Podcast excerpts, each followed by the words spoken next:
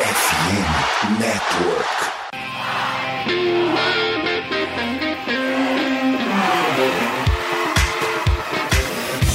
Doutrina! Doutrina! Touchdown, touchdown, touchdown, touchdown, Steelers! A vitória será dos Steelers! Essa aí já era! O Pittsburgh Steelers continua vivo! O Steelers vira o jogo! Um dos maiores jogos de todos os tempos no futebol americano! A vitória do Pittsburgh Steelers!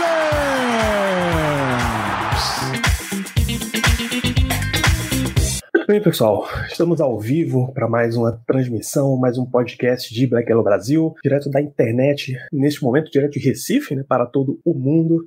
Sou Danilo Batista, seu host mais uma semana, uma semana antes em que fomos atacados pelas magias de Omar Khan no draft 2023, e esse é o nosso assunto, um longo assunto, mas um assunto muito prazeroso, a sempre prazerosa presença do meu amigo Ricardo Rezende. Boa noite, Ricardo. Seja bem-vindo. Boa noite, Danilo. Bom dia, boa tarde, boa noite para os caros amigos ouvintes. É muito bom estar aqui de volta, já aqui participando desse podcast. Mais do que especial e eu diria histórico, pois se trata oficialmente do primeiro podcast da era Omar Khan, do draft pós Omar Khan. E que maravilha foi! Diria que foi a oitava maravilha do mundo, Danilo. Eu não poderia estar mais empolgado do que a temporada do que após esses últimos eventos que nós tivemos. É isso, cumprimentar os nossos colegas de mesa também estavam nessa transmissão. Boa noite, Diego. Seja bem-vindo a este programa. Opa, boa noite pro patrão e Ricardo, Danilo. Acho que é cumprimentar também nosso amigo Germano Coutinho. Muito boa noite, Germano. Boa noite, um bom dia, boa tarde, boa noite a todos os nossos ouvintes, seja lá de onde estiverem, quem são, como se reproduzem, enfim. Estamos aqui hoje para comentar esse maravilhoso draft que me deixou sem voz, me fez cometer loucuras na madrugada, das quais eu não me arrependo. Então é isso aí. E só, é, assim, não, não vou me, me adiantar muito, mas, cara, eu amo um homem e o nome dele é Omar Khan. Interrompendo esse programa rapidinho para a gente passar recados do Black Yellow Brasil, segue lá arroba BlackYellowBR no Twitter, no Telegram e no Instagram, nossas redes sociais, é onde a gente faz toda a cobertura do Pittsburgh Steelers. Acompanhe este programa na Twitch. Normalmente a gente está ao vivo nas terças às 8 da noite, comentando assuntos sobre Steelers. Se tiver à sua disposição, segue lá, deixa um sub, deixa aquele Prime, isso ajuda bastante o nosso projeto. Tudo que a gente conversa na live vira podcast e aí tá disponível nas principais casas do ramo, os principais aplicativos, Spotify, Amazon Music, Deezer, Google Podcasts, Apple Podcasts. Deixa um review lá, compartilha com seus amigos, ajuda a gente aí chegando para muito e muito e muito mais público. Mesmo nessa fase aí de off-season em que pouca coisa acontece, a gente ainda tem muita coisa para conversar não só nos aplicativos, mas Black Yellow Brasil está presente na FN Network, casa do nosso programa e de mais de 50 projetos falando de NBA, NFL, MLB e NHL. Se encontra tudo em somosfnn.com.br, inclusive os nossos amigos de cobertura de esportes de Pittsburgh. A Rádio Pirata falando do Pittsburgh Pirates, o Iglocast falando do Pittsburgh Penguins. Acompanhe eles não só em podcast, mas também nas redes sociais. E é isso, deixo vocês agora com esse belíssimo episódio de Black Yellow Brasil. Um grande abraço. Uma reflexão que fizemos bastante na última temporada era muito aquela de que o Steelers está acordando melhor do que dormiu. E poucas vezes eu pude afirmar com muita tranquilidade que nesse último final de semana a gente pôde acordar maravilhosamente muito bem, dado o sucesso que foi o, o draft. Incrível, incrível em, em todas as em todas as picks. Não poderia ter sido ter sido melhor. Sei que analisar ver classe do draft tudo mais, demora anos. Isso não se, não se, não se discute. Muito mais a forma como a gente sai, a forma como a gente abordou o draft. E até as entrevistas após também, a gente pode sentir um pouco da diferença com relação ao que a gente tinha antes. E era isso que eu estava mais ansioso para poder ver com relação a esse draft. Eu digo mais com relação a até o próprio Mike Tomlin, o Terrell Austin também comentou isso. Ah, nós não temos red shirts aqui. Há cinco anos atrás, a gente escolhia um, um Rook, era seleção na primeira rodada, a gente sabia que ele ia chegar disputando vaga, não ia entrar de vez. O próprio TJ Watt, quando chegou, o mais se tornou TJ Watt de início, não entrou logo de, de vez como titular. A gente já chegar no dia do draft falando que vamos contar com esses jogadores do dia 1 para começar, é uma clara mentalidade de que a gente tá aqui para vencer agora, não é daqui a dois anos como a gente se falava, como se falava anteriormente. E até a gente tava brincando falando sobre o primeiro episódio da era Omar Ken. A gente pode considerar uma janela de Super Bowl mais do que aberta. Vão querer aproveitar muito bem esse contrato de rookie de Kenny Pickett, que é uma tendência na NFL você reforçar o seu time o quanto você puder na janela de rookie do seu quarterback. Tem quatro anos agora, com draft que a gente fez, reforços que a gente fez, toda essa agressividade que a gente tá na, na free agent. Então, felizmente, o Steelers está num bom momento e o Omar Kane chegou querendo mostrar muito, muito, mas muito serviço. Já pode, assim, dar uma impressão geral do draft? É isso que a gente tá. Cara, Nesse momento que estamos fazendo. eu, eu sinceramente, eu sou uma pessoa nova, né, em draft do Steelers, assim, em relação a acompanhar, olhar os jogadores do college antes de, de começar o draft e tudo mais, mas olhando, assim, o que já foi selecionado e etc, cara, o melhor draft do Steelers que eu consigo lembrar, assim, acho que a gente conseguiu basicamente as peças, as- é, não só as peças se encaixaram, mas como a gente foi muito inteligente em várias movimentações, deu claramente para perceber, né, a, a mão do, do Omar Khan junto com o Andy Weidel, né, na, na questão de, de como eles estavam enxergando, né, os talentos que eles gostariam de trazer e, enfim, cara, da- acho que se algum torcedor do Steelers saiu triste depois desse draft, pô, cara, desculpa, mas passa num, num psicólogo, uma coisa assim, porque, velho, você não tá batendo bem, velho, porque o negócio foi muito, muito, muito, muito, muito bom. O segundo dia, cara, foi uma, uma aula na minha concepção. O Marcan que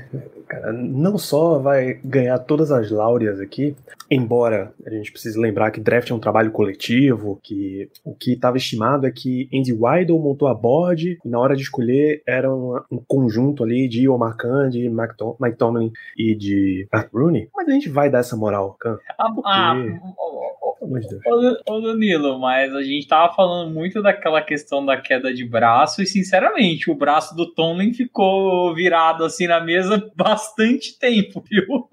Embora todas as imagens do draft, Tomlin estava sorridente demais. Muito sorridente. Nenhum técnico fica sorridente se você tá levando pra ele um jogador ruim. É, não. Tem a concordo. aprovação dele. Pode não ser exatamente o plano que ele traçou, mas foi, foi um negócio maneiro. Foi, foi. Mas quem tava ali dando high five ali, se comprometendo toda hora depois de fazer uma pique era quem? Era o Omar Khan e o Andy Weidel. Falando, ó, mais uma nossa aí que a gente conseguiu. Uma parada mane- maneira, é uma forma de dizer, é que a mesa do- da sala dos Steelers ficou montada claramente com Mike Tomlin de um lado, o Marcan e Andy Weidel um do lado do outro, do outro lado da mesa. Então ficou até visualmente o Steelers colaborou aí nessa narrativa, foi um negócio, um negócio de doido. E aí, o- pra mim, o principal dessa, dessa história inteira não é só que o Steelers escolheu bons jogadores. E essa conclusão, basicamente, a gente já chegou desde a hora do draft. A cada escolha que ia saindo, a gente teve essa conclusão. O principal, o que deixa a gente mais feliz, é que a avaliação dos Steelers tá 100% dentro da nossa avaliação. Até dentro do que a gente esperava, o time tirou coisas fantásticas. Cada um processo de bastidores. A gente tava assistindo Germano, Ricardo, Caio e eu, o dia 2 do draft, todos juntos, lá no- na sala de Germano. E produzir as imagens de anúncio de escolha é muito fácil. Saiu uma escolha, então saiu a 30. Quando a gente chegou pra 32, o Porter, a arte já tava pronta. A gente já sabia, não. Joey Porter Jr. é a escolha dos Steelers. Não existe nada diferente disso aqui. Se tiver, aí azar, a gente vai ver outra coisa. Saiu o Porter, a gente já foi. Quem é o próximo? Benton, Benton, Benton. Quem é o Benton? A arte ficou pronta, sei lá, desde a escolha 34 até a 49, quando ele saiu, foi só baixar publicar. Danilo, aqui a gente fala e prova. No Twitter, às 9h14 da noite, do dia 28 de abril, foi após a escolha de Joey Porter, que estava comemorando, a gente postou exatamente isso no Twitter. Agora é hora de sonhar com mais bife para as trincheiras. Darnell Washington ou Keanu Benton seria muita cara de Andy White. A gente postou isso às 9h14. Deu a hora. Do, a, The Piquezinho foi tweetado pela gente, foi de 9h27. E terminamos o dia com Keanu Benton e Darnell Washington no final das contas. Então foi algo surreal. Surreal. Surreal. E se você contar aí na história também o trabalho de free agency antes do draft, o foco onde o time estava, de olha, tem alguns jogadores que a gente pode deixar sair, tem jogador que a gente pode deixar sair, mas com uma boa ideia de que ele vai conseguir, a gente vai conseguir trazer de volta. Esse aqui a gente não consegue trazer de volta rapidamente, a gente tem um substituto para ele. Então, a condução de Omarcan até aqui tá fantástica. E, e antes, antes da gente entrar no jogador a jogador, escolha a escolha, a entrevista de Mike Tomlin depois tem, tem um papo que é fantástico. Mike Tomlin entregou o apelido de Omarcan no círculo lá do Steelers, que o, o Ted Bones lembrou aqui, é o Can Artist, é K-H, tá? Ted, por mais que essa, essa sequência em português não seja muito boa, mas é, é o Can Artist, que é um trocadilho com Con Artist, né? Que é um tambiqueiro, um malandro, coisa assim. Você vai, você vai ver muito filme, muita série americana com isso, mas em português tem uma, tradição, uma tradução que é maravilhosa e a partir de agora a gente vai adotar isso aqui. Está indo para a tela a nova nomenclatura do nosso General Manager. Genial.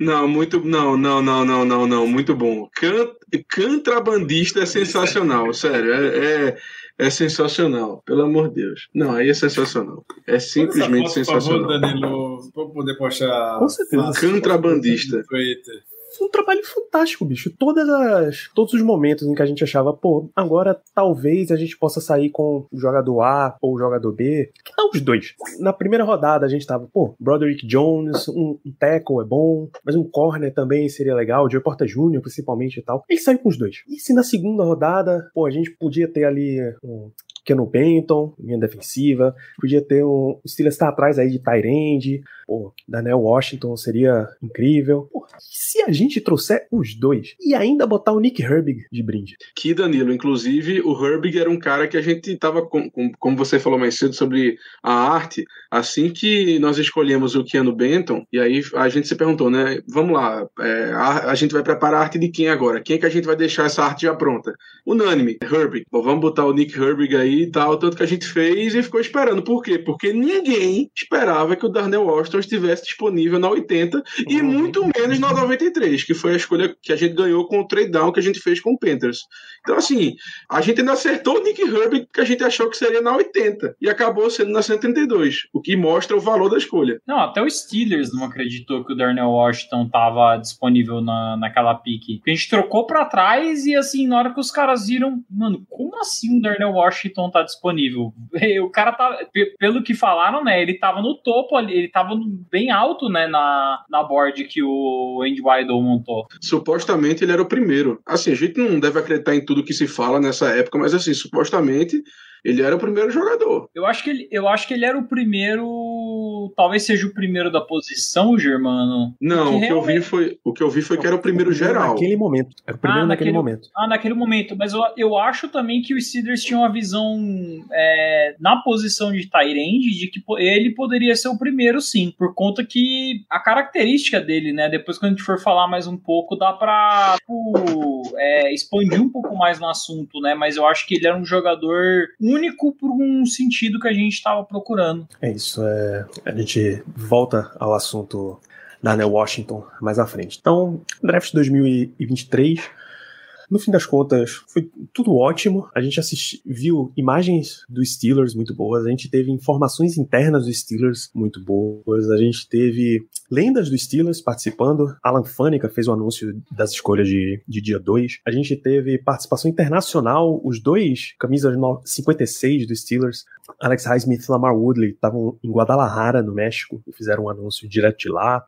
Os dois jantaram na casa do menino do Ted Lasso, Dani Rojas, do Ted Lasso, Cristo Fernandes. Eles jantaram na casa do cara, embora ele tenha aparecido no draft de Miami depois. Tá de olho nessa história aí. Mas tem jogadores que a gente queria e não, não vieram pro Steelers. Por exemplo, o Léo queria muito Darnell Wright, mas absolutamente não foi possível, e etc. Mas o que veio. Veio o Darnell certo. Altíssimo nível. Veio o Darnell certo, exatamente. Darnell certo. Danilo, inclusive, se você puder, por favor, registre aí para os nossos ouvintes co co como é que foi a nossa reação com a escolha. Bicho, os vizinhos. Eu tenho certeza que Germano recebeu uma reclamaçãozinha dos vizinhos, assim, porque a euforia foi, foi muito difícil de conter, cara. De novo, é, é você. A gente volta pra analogia do Natal, né? Você, o embrulho era grande, pô, e esse é bem grande. Você abriu e tinha o presente que você queria. Pô. Era realmente um PlayStation, 5 com o jogo do Homem-Aranha. É, é, com o jogo do Homem-Aranha, pô. Nem o joguinho de golfe pra tapear, você ganhou. Foi exa exatamente o que você queria. Então, foi realmente um grande momento. Você tem coisas que vocês queiram falar a respeito do draft em geral ou a gente entra no dos jogadores em si? Eu, eu tenho uma para falar. Eu não, hoje eu queria deixar só mais uma questão sobre o draft, também trazendo um comentário que eu fiz até no Twitter, que foi entre nesse ato, grande ato, é muito gostoso ter a primeira pick do segundo dia. Mas ao mesmo tempo, é uma agonia eterna que esse ato entre a última pick e a primeira dia seguinte é cheio de boato, é cheio de coisa e tudo mais. A gente não sabe o que, é que vai acontecer. Eu não iria trocar por nada a, aquela pica, a não ser que fosse algo extremamente absurdo. Queria muito o Joey Porter. E aí, quando a gente conseguir. É, é uma agonia gostosa, Cara. boa, mas eu espero não viver no futuro próximo isso novamente. Ô, Ricardo, eu comparo a experiência depois que a gente selecionou o Broderick Jones até a 32, é tipo uma disputa de pênalti, cara. É a Perfeito. mesma coisa toda pique que vinha eu falava, meu senhor. É agora. Meu senhor, não. Não, vai ser agora. Não, não desse time não passa. Desse time é. não passa. Surreal. A experiência não, muito quando... boa. Agora tá ótimo, né? Mas na hora. Nossa senhora, eu tava ruim das unhas, passava nem Wi-Fi, filho. Não, e quando chegou na escolha deles, que nós sabemos muito bem quem são eles, Os... aí sim é que deu aquela travada gostosa. Cara, é certeza. É, é, porque a gente tem que falar, existe existe um novo, existe um novo diabo na, na NFL e ele atende pelo nome de Philadelphia Eagles, velho. Acabou aquela coisa da larguice do Ravens de fazer seleção incrível e uh, o Philadelphia Eagles agora eu já acho que é um time que tá mais. Ai, cara. Não, mas eu tô falando do. Eu, tô, eu não tô falando do Eagles, não. Eu tô falando do Baltimore mesmo, do Ravens. Eu, cara, não, eu não achava, não, viu, cara? Vou, vou ser bem honesto com você. Eu tava com muito mais medo do Philadelphia Eagles. Eu não sabia que eles tinham duas picks de primeira rodada. Aparentemente, eles têm duas picks de primeira rodada todo santo ano, velho. Mas, todo enfim, ano, todo ano. É, todo ano ele, os caras os cara foram pro Super Bowl, eles têm duas picks de primeira rodada. Não faz no mínimo sentido que ele, o que tá acontecendo, mas beleza. Só que assim, ver a primeira escolha deles, eu já achava previsível. Aí quando eu comecei a olhar as próximas escolhas, Aí eu vi no finalzinho da primeira rodada do Philadelphia Eagles. Falei, mano, acabou, velho. Esquece, esquece, esquece, esquece. Eu, eu, eu, eu tinha uma sensação assim que o Ravens não ia pra essa posição. Eu acho que eles estavam. Eles estavam muito mais naquele clima assim. Agradamos o Lamar financeiramente, mas a gente precisa agradar ele também na questão de campo, né? Pra não rebentar o cara toda temporada. Então eu tava muito confiante nessa escolha deles de então, eu vou pra você. Na pick do Ravens, eu tava completamente tranquilo. Foi uma das poucas picks depois que a gente fez a escolha do Broderick Jones que eu tava tranquilo. Agora, o Eagles, pelo amor de Deus, velho. Eu falo que foi destino que, que ajudou a gente. Eu só fiquei um pouco mais tranquilo porque eu sabia que ainda tinha alguém de Georgia ali que podia ser escolhido. Aí eu pensei, ah, então, então Cara, a gente já é, sabe quem vai ser. Essa dropada, eu falo pra você, se não fosse o Nolan Smith ter dropado, eles teriam levado o Joey Porter. Eu tenho certeza absoluta. Eu tenho dúvidas disso. É. E aí, Danilo, só para complementar, nesse ato de, entre quinta e sexta, até soltei no Twitter isso como uma overreaction, no sentido de que é cedo para falar, porque só tem que ter a pick do Broderick Jones. Mas como o board estava desenhado pra gente no dia seguinte, eu já tava pensando, esse draft tem potencial. Primeiro draft do McCann tem potencial de ser melhor que qualquer draft que Kevin Colbert já fez com a gente. Pelo menos no dia do draft, na conclusão dele, a gente sair com mais esperança, com mais animado. Não é mais overreaction falar isso, é mais pura realidade. O draft que o primeiro draft que o McCann fez é mais empolgante que qualquer draft que o Kevin Colbert fez em mais de 20 anos de Steelers por uma boa margem, por uma margem respeitosa. Novamente, não vou entrar no mérito daqui a 3, 4 anos que essa classe, por alguma razão, pode não vir da liga. Acontece, draft não é ciência exata, não, não dá pra saber isso. Mas a board como se desenhou, projeção de jogadores que a gente tinha, estava alto, estava baixo, as expectativas que a gente tem com relação à, à classe é muito alto, muito alto. Então, dá pra gente poder falar com tranquilidade que a classe mais empolgante que o Steelers teve nesse século foi essa. Até o cabo do, da buzina gostou, rapaz. Cara, se a gente. Se o Marcão conseguiu agradar Caio Melo, velho, ele consegue agradar qualquer torcedor do Steelers de qualquer lugar do mundo, velho.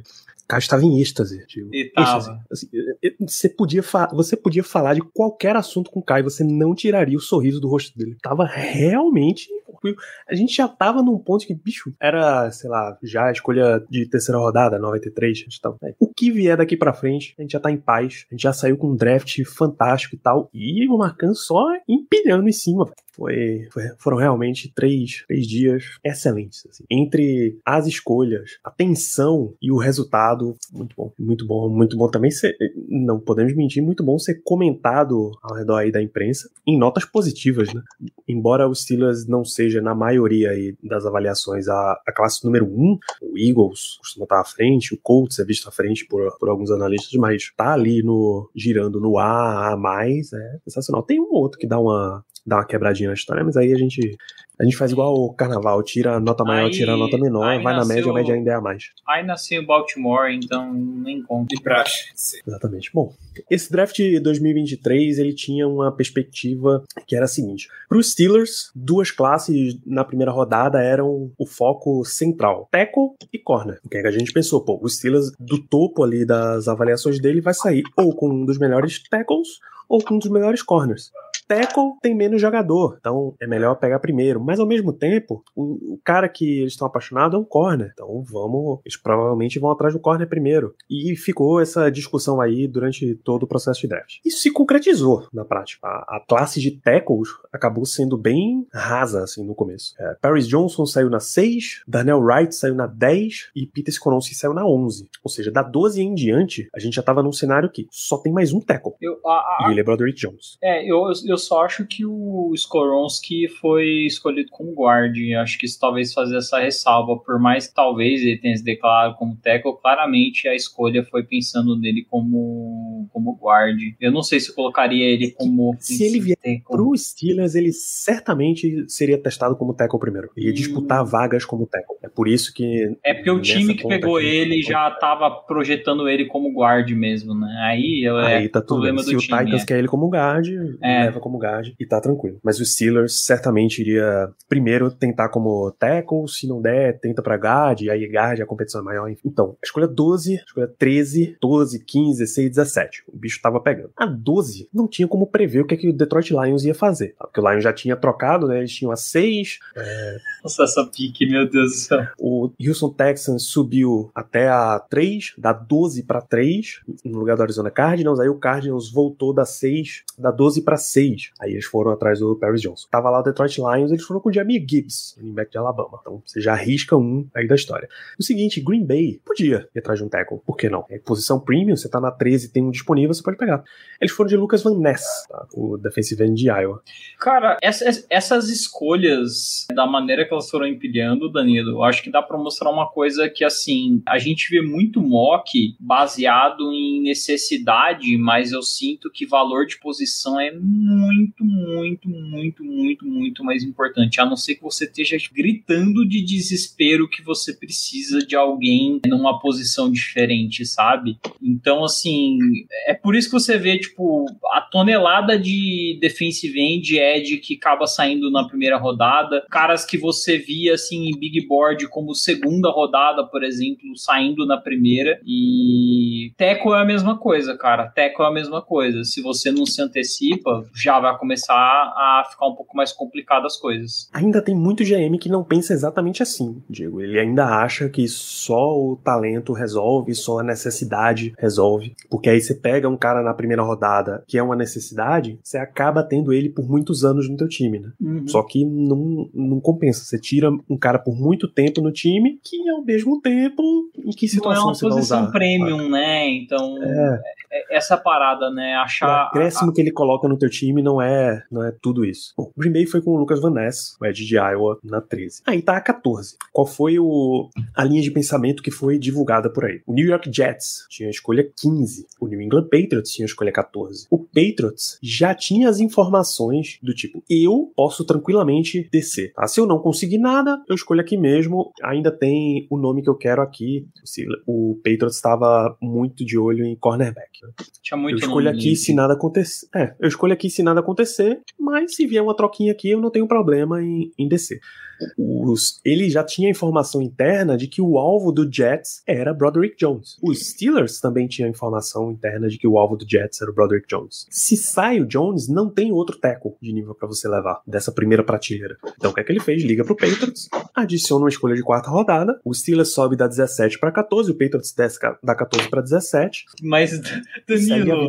Danilo, uma quarta rodada pra gente subir três posições na, na primeira um que, obviamente, né, o Patriots falou, mano, tem os corners estão todos disponíveis porque teve uma queda bem grande até da escolha deles, né, que foi o, o Gonzalez de Oregon. Isso. Mas até não então, só, só isso. O Devon Witherspoon tinha saído é, na... mas não só isso. Eles viram uma segundo ponto, uma incrível oportunidade de ferrar um adversário de de, de divisão, né? E terceiro, a gente tá falando do cara mais tarado em trade down da história, que é o senhor Bill Belichick. Que você, mano, o cara simplesmente aceitou uma quarta rodada pra três posições pra trás da primeira, mano. E pra ferrar o Jets também, né? Não, foi o que eu falei. O segundo ponto foi pra ferrar o Jets. E, cara, como a gente ferrou o Jets? Porque a pique depois deles foi um, um panic pick tão grande, mas tão grande, mas tão grande. Isso é um pensamento de draft, tá? Primeiro, para você dar uma troca para cima ou para baixo, você tem que ter um parceiro.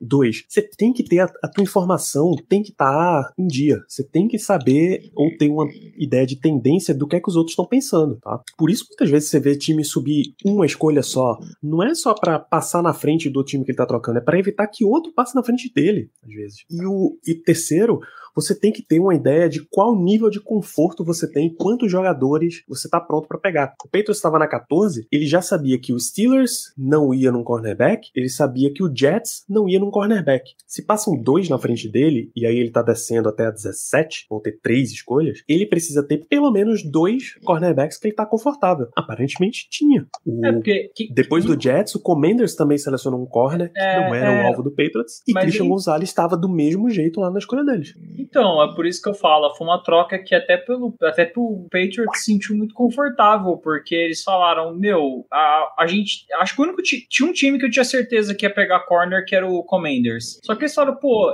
é um corner de, sei lá, quatro que a gente tem ainda de, de opção. Então, sabe, tá suave, tá tranquilo pra gente. Se por um acaso o Commanders vai com o Christian Gonzalez, que era o alvo dele, talvez eles fossem no Joey Porter Jr., talvez eles fossem no Emmanuel Forbes, O próprio Opções. Deontay Banks também não tava talvez eles disponível ainda. Deontay Banks, perfeitamente. Então tinha como manobrar ali. E aí Broderick Jones foi a escolha dos Steelers, eles subiram, deram essa quarta rodada. Eu vou dizer que é o tipo de escolha que ela não é sexy o suficiente para de cara eu já sair gritando pela sala como foi o, as escolhas do dia 2. Assim. Mas quando você deixa assentar a poeira, ele que é uma escolha sensacional, pô. É uma manobra de draft sensacional, um entendimento de como funciona o draft sensacional e de, de avaliação de prateleiras, pra mim, não tenho reclamação absolutamente nenhuma, Diego. Cara, é um jogador que não cedeu sex jogando na posição de left tackle, por mais que ele não tenha. São 12 jogos de experiência, foi campeão por, por Georgia. E até quando a gente tava falando de prospectos, né, de jogadores de linha defensiva, de linha ofensiva, desculpa, eu até falei que uma coisa que eu gostava muito do Brother Jones é que eu achava que ele, é, é- ele era um jogador nest, né? Ele era um cara cara, assim, que ele tinha um. Ele era explosivo. Ele é, é viol, não é violento no sentido de ruim, mas ele é realmente um cara que parece que ele joga com uma, com uma vontade a mais, assim. Quanto o Darnell Wright, eu já acho que é um cara mais, mais cordeirinho, assim, sabe? Então, eu gosto muito. É, eu acho que essa é uma mentalidade muito impregnada em Georgia, assim. Todos os jogadores de Georgia, eu sinto que eles saem com essa, com essa, com esse temperamento assim na hora de jogar, sabe? Essa vontade, esse negócio mais físico, que é muito a cara da FC Norte, né? Então, assim, quando foi selecionado, até tava falando com, com o Caio lá no grupo, falei, cara, para mim ele é um left tackle com cara de FC Norte, porque ele é um cara que joga realmente nesse nessa pegada física mesmo, assim, sabe? Ele tem esse first punch legal, eu acho que é um, um jogador que, é, obviamente, tem coisas para serem trabalhadas, mas, de novo, cara, que tackle você consegue dar plug, plug and play na liga, sabe? A gente sabe que é difícil ter muito Ed já experiente, que o cara já aprendeu um trilhão de coisas, mas de qualquer forma, a pick foi maravilhosa, era uma necessidade nossa, a gente sabe que o Demur era um problema na, na nossa linha ofensiva, que eventualmente a gente teria que consertar, e a gente consertou o mais rápido possível, exatamente para dar mais segurança para o Kenny Pickett, para ajudar também esse lado que agora vai ter o, o seu malo de guarde, para poder ter outra avenida para correr, né, do Nadir Harris, que não seja ali a já cantada com o James Daniels com o Chucks. Broderick Jones, mano. O homem com físico de sequoia. Brodão, brodão. Eu fiquei bem feliz com a escolha, tá? Apesar do trade-up, mas foi totalmente compreensível, porque como a gente já comentou, uh, ele não ia chegar na 17 e com toda a certeza do mundo, a classe de tackle, ela não era tão profunda feito a classe de cornerback, tá? A discrepância, a diferença entre o Broderick Jones, que seria, entre aspas, vamos colocar aí o tackle top 3 de prospecto, para a próxima leva de cornerbacks era assim muito maior, muito mais, mas muito maior mesmo. Quem foi então, o próximo tackle que saiu depois? Foi o Anton Harrison, não foi não? Foi para Jaguars. É que eu já acho que aí na ele 27, já tava já. Na, é, eu já, já acho que ele tava naquela prateleira B assim de de, de tackle. Exato, a, a diferença era muito maior. Então assim, eu, eu gostei, é um jogador que a gente já havia comentado nos programas, assim como todos eles, porque esse nosso draft, além de muito bom, foi totalmente previsível, graças a Deus. Eu acho que a gente nunca acertou tanto em um draft feito nesse, em, eh, relação a, ao nome de jogador mesmo, porque é impressionante. Todo mundo que a gente comentou foi escolhido. É, tirando a sétima rodada, que aí também ninguém merece, né? Sétima rodada é sétima rodada. Mas enfim, quanto ao jogador, é isso: um cara que tem um potencial gigantesco, um cara que tem, é, tem a melhorar, sim, algumas questões da sua parte técnica, mas da parte física o cara já está mais do que pronto. Então, adorei a escolha de verdade. Ele encaixa, né, nos moldes que o Steelers tem de, de tackle, né? Que a gente estava falando de pro, questão de altura, peso e tudo mais. Mas essa parte Idade. técnica, cara, é, a, até o Paris Johnson, se você for olhar os reports dele, você vai ver que tem coisas que ele precisa melhorar. Ele foi o tackle 1 da classe, ele precisa melhorar. Não, não, é muito difícil você achar assim um tackle que, pô, o cara já vai chegar na liga tacando o terror, sabe? Então, é isso, velho. Tendo a parte física, eu acho que o resto, a gente tem um bom treinador de linha ofensiva que vale ressaltar isso, né? O trabalho com o Pat Meyer. Eu não botava fé no Pat Meyer nenhum por conta dos trabalhos anteriores dele, mas é que ele não tinha material humano também para fazer esse trabalho, né? A linha ofensiva do, do Panthers era um negócio assim tenebroso, então é bem interessante da gente ver agora ele com jogadores, né? Com essa mudança que a gente fez já no ano passado de linha ofensiva de contratar jogadores melhores, como ele tá conseguindo trabalhar esses jogadores e com certeza ele deve estar tá feliz pra caramba com o Broderick Jones aí sendo a nossa escolha. É isso, ele encaixa em um monte das da lista de requisitos que o, que o Silas adora buscar, os caras atléticos, o jogador mais jovem, Brother Jones, ainda tem 21 anos. Teve ida de Mike Tomlin ou Marcan para ver o Pro Day de Georgia. Ele ainda veio fazer uma visita extra. Tudo, tudo caminhou muito certo. E... Aquela, aquela planilhinha que a gente mostrou, né, Danilo? Tudo encaixadinho, certinho.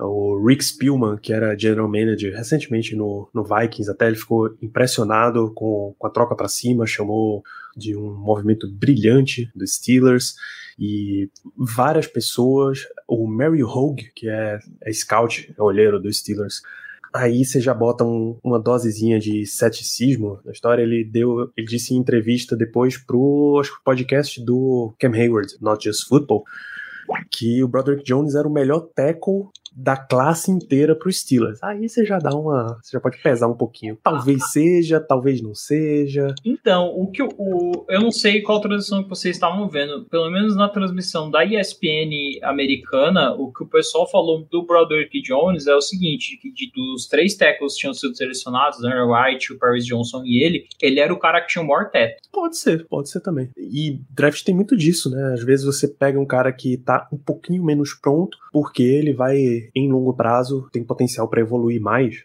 É, o, o Paris Johnson era uma escolha mais safe no sentido assim, é um cara que ele já tem um piso muito bom e ele tem um teto ainda para chegar, entendeu? Mas em questão de teto, só usando esse parâmetro, de fato o pessoal falava muito mesmo do, do Broderick Jones. É isso, então o Broderick Jones é a, a escolha dos Steelers na 14 e aí se, se pintar mais alguma mais aspas, mais impressões a respeito disso, a gente volta e comenta depois.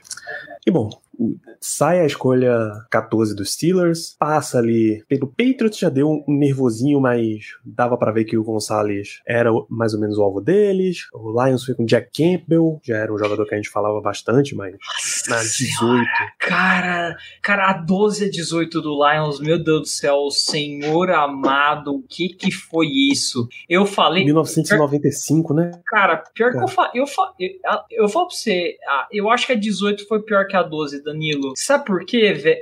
É que a 12 foi muito ruim também. é que a 18, eu falei, eu falei pro pro Léo, falei, cara, vão dar overdraft no Jack Campbell. Vão dar overdraft no Jack Campbell por causa dessa questão de, de cobertura, mas ele não é esse atleta todo. Transição da NFL pro college é outra história. Mas na hora que eu vi ele sendo escolhido na 18, eu falei, mano, mas nunca que eu escolhi esse cara na 18, velho. Pelo amor de Deus. Na 32 eu já tava, tipo assim, já seria uma. Já, eu já pensaria três vezes, ou quatro, cinco, seis antes de escolher. Eu achei que era uma escolha, sei lá, pra 49 pra gente. Os caras pegaram na 18. Nossa senhora, pode ir, velho. Vai com Deus, Jack Campbell. É isso. É 19. E aí começa basicamente as nossas orações para que Joey Porter Jr. sobreviva até a 32 é, a cobrança de pênalti agora, né? Tro... Ou que o Steelers trocasse para cima para ir atrás dele, né? Já que era o grande alvo. Kaladia Kense saiu no Bacanias na 19. Jackson Smith em Digba saiu em Seattle. Esse tava tranquilo, porque eles já tinham colocado um cornerback na 5, né? Pegar, os, pegar dois na primeira rodada é, não é comum de se ver. Aí vem Los Angeles Chargers. Aí foram com Quentin Johnson.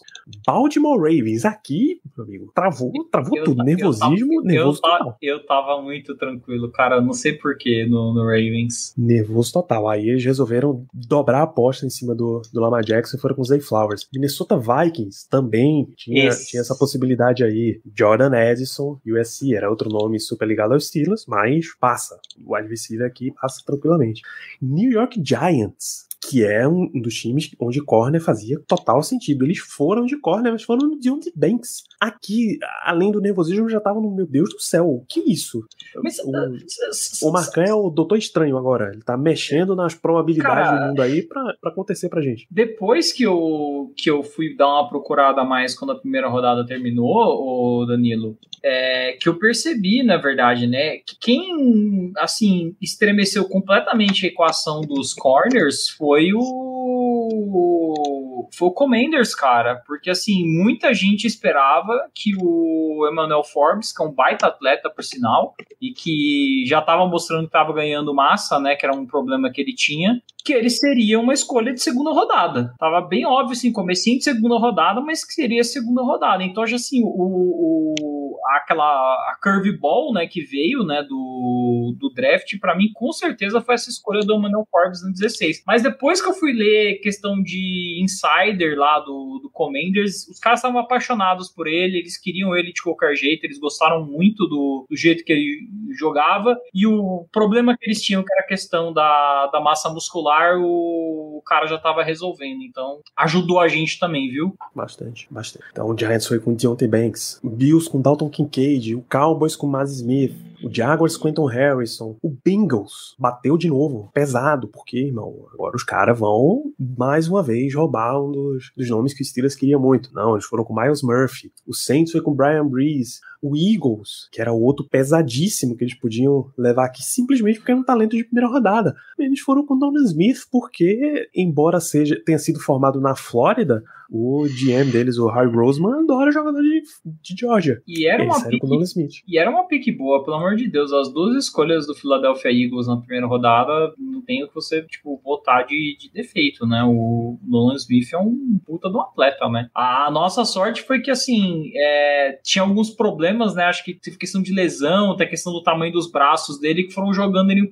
foram jogando ele para trás. Nossa, mas muito obrigado, Nolan Smith, por estar nessa posição, porque se não tivesse eu tenho certeza absoluta que a gente teria o maior balde de água fria de todos, que seria a escolha de Joe Porter Jr. pelo Philadelphia Eagles. E aí, Kansas City Chiefs foi com o Félix Senodic Uzoma para fechar a primeira rodada muitos relatos de times tentando trocar para cima aqui, mas os Steelers não eram deles. Aparentemente, os Steelers assistiu muito o que aconteceu, mas não eram deles. É, eram vários times querendo o Will Levis. Só que Bengals, Saints, Eagles, Chiefs, nenhum queria sair dali porque eles achavam que o talento estava muito bom naquele ponto. Encerra o primeiro dia. A gente vai para todo o sofrimento. Assim que o Chiefs faz a escolha dele, os Steelers entram no relógio, em resumo, né? É um relógio de 20 horas aí, mas mas é um relógio. Até as 8 da noite do outro dia, quando o Gudel abriu a transmissão para a segunda rodada, foi um, um carnaval. Assim, irmão, não, agora o Steelers pode roubar qualquer time. O Steelers sai daqui com uma. Ah, e se for na escolha 36 do Rams, mais uma não sei quanto? Não, porque o Steelers não vai ficar da 80 até a 241, porque ele deu a escolha de quarta rodada, né? Então não tinha quarta, não tinha quinta, não tinha sexta. Já tinha descido um pouquinho na sétima, antes do draft, pelo Allen Robinson. Então você vai ficar aí um monte de discussão, um monte de discussão. E se for a 34, se for a 35, se for a 36, se for a 42, se for a 45, se for a 40. Resultado: o Steelers não trocou para baixo. O Steelers ficou na 32, ouviu propostas, telefone, de acordo com eles, tocou. Ou, ouviu propostas. Não, ouviu. Viu, ele atendeu o telefone, não tá fazendo nada mesmo. É, a, qual, é a, tua, qual é a tua proposta? O, o Khan atendeu como se fosse ligação de telemarketing isso aí, velho. Desculpa.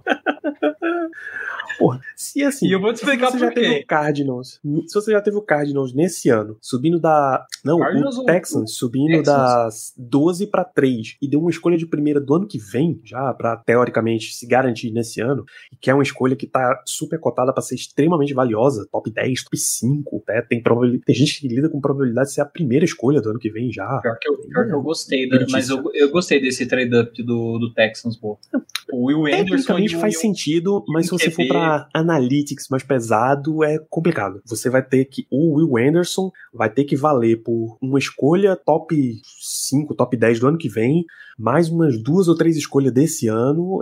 É uma responsabilidade grande. Não, é, sim, Tem que ser sim. realmente um cara fantástico pro, pro Texans. Mas acho que virou o talento 1 depois do. de algumas coisas que rolaram com o Jalen Carter, assim. Eu acho que ele era o, o cara número 1 no, no geral, assim. De, eu, pelo menos, considerava, né? Mas enfim, dos Steelers, fala, fala da escolha e depois eu vou, vou, vou dar um ponto de por que o Marcan atendeu as ligações dos times interessados como se fosse gente oferecendo pacote, é, plano pós-pago de, de telefonia. Então o Steelers ficou lá no seu lugar e aí ele vai com o crush, o jogador que eles realmente queriam, é Joey Porter Jr., cornerback de Penn State. A gente cansou de mencionar aí as conexões. Joey Porter tem, o pai dele jogou, Pittsburgh, é, jogou high school em Pittsburgh com, com Dino, um dos filhos de Tomlin. Toda essa história a gente contou, mas o jogador de a reação, sua reação à escolha, como foi essa grande noite? Cara, minha reação foi a melhor possível, né? Porque era uma necessidade nossa e o pessoal até estava discutindo no grupo se o, o Brent, né, de Alabama, se ele não seria uma escolha melhor por poder jogar no slot e tudo mais, mas uh, é aquela coisa, né? Eu lembro, acho que quem foi que fez o ponto, não lembro se o Ricardo ou o Germano, mas que o, os contratos dos nossos dos nossos cornerbacks, né, tá acabando tudo os contratos. E então assim, e a gente precisa de um cornerback um cara para jogar no, no, no outside exatamente para marcar o principal recebedor recebedor deles. Então o Joey Porter Jr. encaixa nisso. Talvez ele tenha caído exatamente pela essa, essa versatilidade dele não ser tão grande, porque os outros corners que saíram antes são jogadores mais versáteis. Vamos, vamos ser sinceros, né? O, o Joey Porter Jr. é mais uma ilha, é um cara que fica muito mais alinhado no, no outside que no slot, e box e tudo mais. Mas de qualquer forma, cara, atleta fantástico, o cara é um freak. Meu, aquela envergadura absurda. E aí, Danilo, entra num ponto que,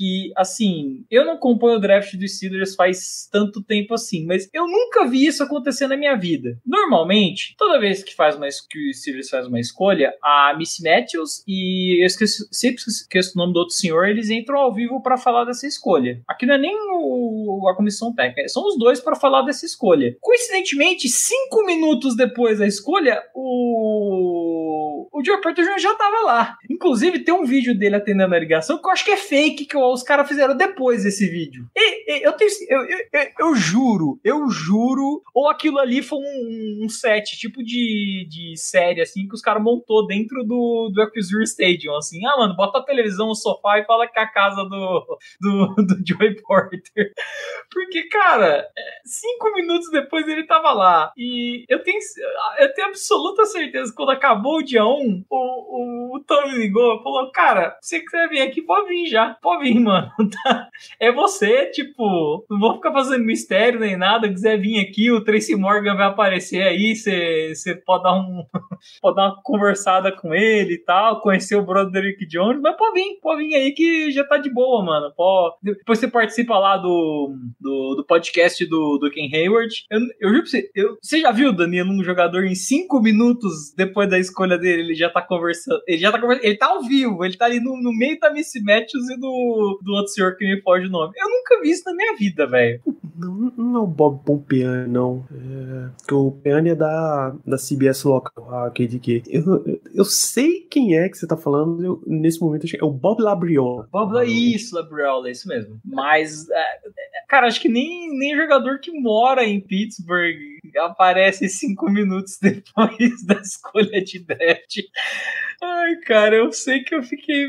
Meu amigo, cara, o que, que que tá acontecendo? Eu sabia, velho. Pra mim, eu falo pra você, a, o vídeo da ligação ter saído, sei lá, uns quatro dias depois, os caras encenaram aquilo. E falar pra você, né, o, o Joey Porter Jr., a, a, felicidade que ele tá de ser um Steeler também é uma coisa bonita, né, velho? Tipo, pra quem vão atrás das redes sociais do Joey Porter Jr., tá até aqui em cima, ó, Joey Porter Jr., é, que ele fez vários cross, cross posts com os Steelers, mais stories e tudo mais, que eu sempre sigo os jogadores que o Steelers drafta. Dá pra você ver que, cara, ele, ele tá com uma. A felicidade que ele, que ele teve de ser draftado pelo Steelers é um negócio gigantesco, cara. É sensacional. Deixa eu ver até se o, se o Steelers liber, se a NFL liberou áudio aqui no anúncio da escolha. Isso. Penn State. So with the 32nd pick in the 2023 NFL Draft, the Pittsburgh Steelers select Joey Porter Jr.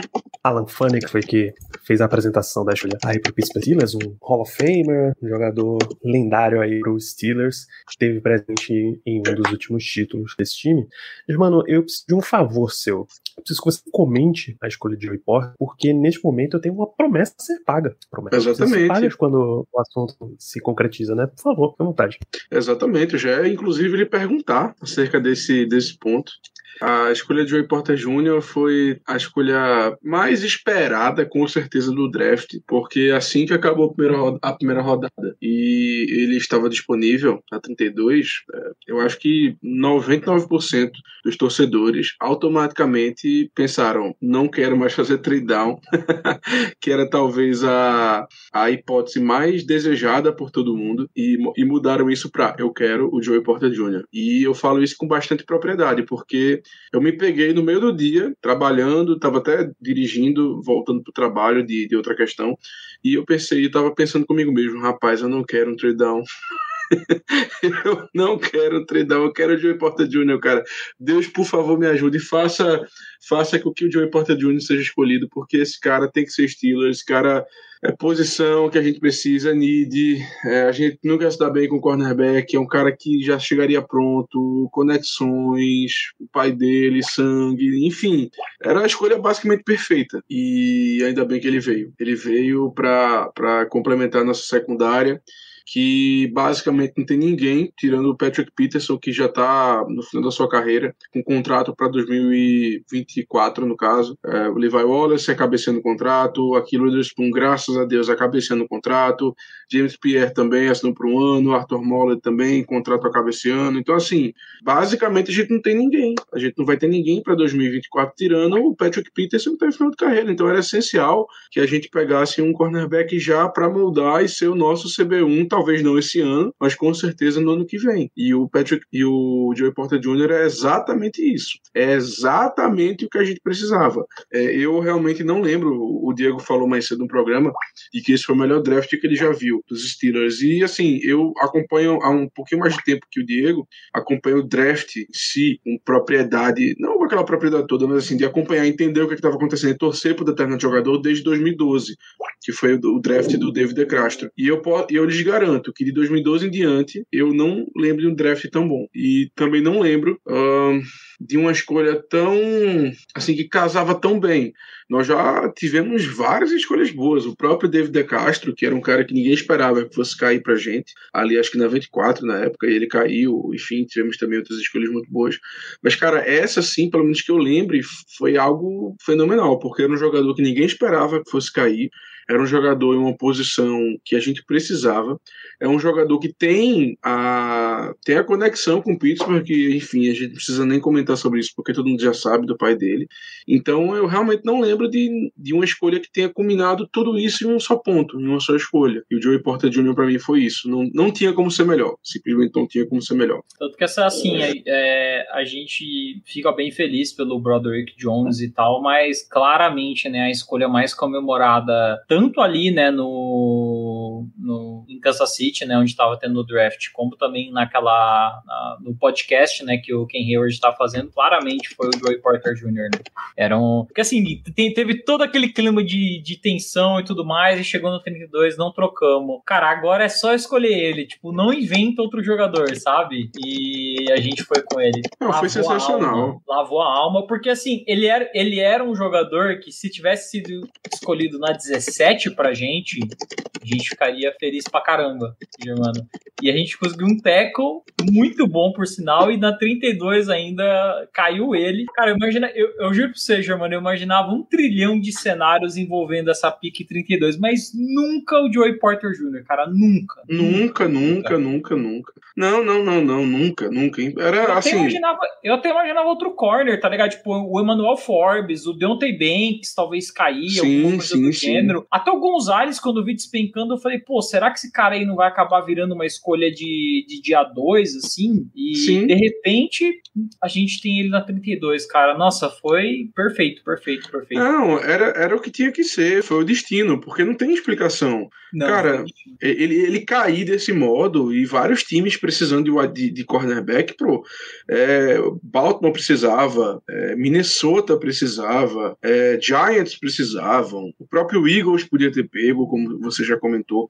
É, é aquela coisa, foi o destino. É, o, o Joey Porter Jr., ele tem seus defeitos, claro. É um cara que não tem é, tanta experiência assim em zona, é um cara que é realmente mais de pressman e tudo mais, mas, cara, é todo o perfil físico ah, dele que a gente já sabe. A gente é, joga bem, né? Era sensacional. A gente joga, a gente joga homem a homem em marcação. Então, assim, pro, pro esquema do Steelers, ele é, ele é, ele é maravilhoso, né? Não, não tem o que falar. Tem aquela questão do box, mas eu acho assim, um cara como o Patrick Peterson, por exemplo, por mais que ele já esteja velho, eu acho que o Patrick Peterson é um, um corner que dá para falar claramente, mesmo na idade dele, ele consegue alinhar em qualquer parte do campo. Ele consegue alinhar no outside, no box, no, no slot. Então, assim, se precisar talvez sacrificar o Peterson como outside para ele jogar no slot, ele joga e ele vai fazer um bom trabalho. Eu tenho certeza disso. Mas sim, sim. É, isso é uma outra conexão que eu não sabia, mas o o, o Joe Porter Jr. participou do podcast do, do Patrick Peterson há muito tempo atrás, né? Que é um, um, podcast, pelo jeito, que é sobre corner, né? Então, assim, pô, ele vai ter um professor também fantástico, né? Pra, pra aprender e fisicamente não tem nem o que, que falar do Joey Porter Jr. Rápido, cara, envergadura dele incrível, muito boa. Tem pontos a melhorar, assim, até quando você alinha ele no outside, que é aquela questão de ele ser um jogador bem físico, então isso pode gerar algumas. Talvez seja,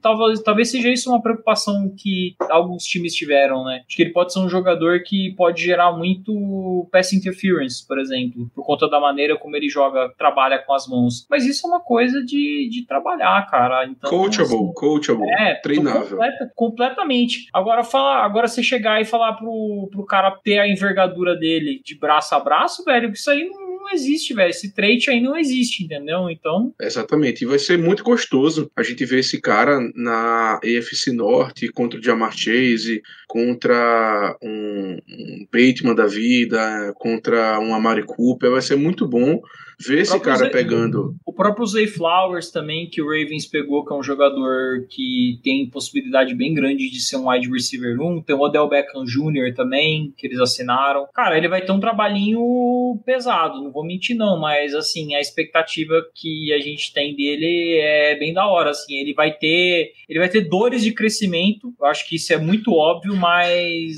é, é muito bom porque ele vai aprender jogando contra jogadores muito bons, sabe? Então acho que isso é uma coisa que a gente tem que valorizar bastante também. Só não vai ser mais gostoso do que exatamente. Por favor, Danilo, apareça.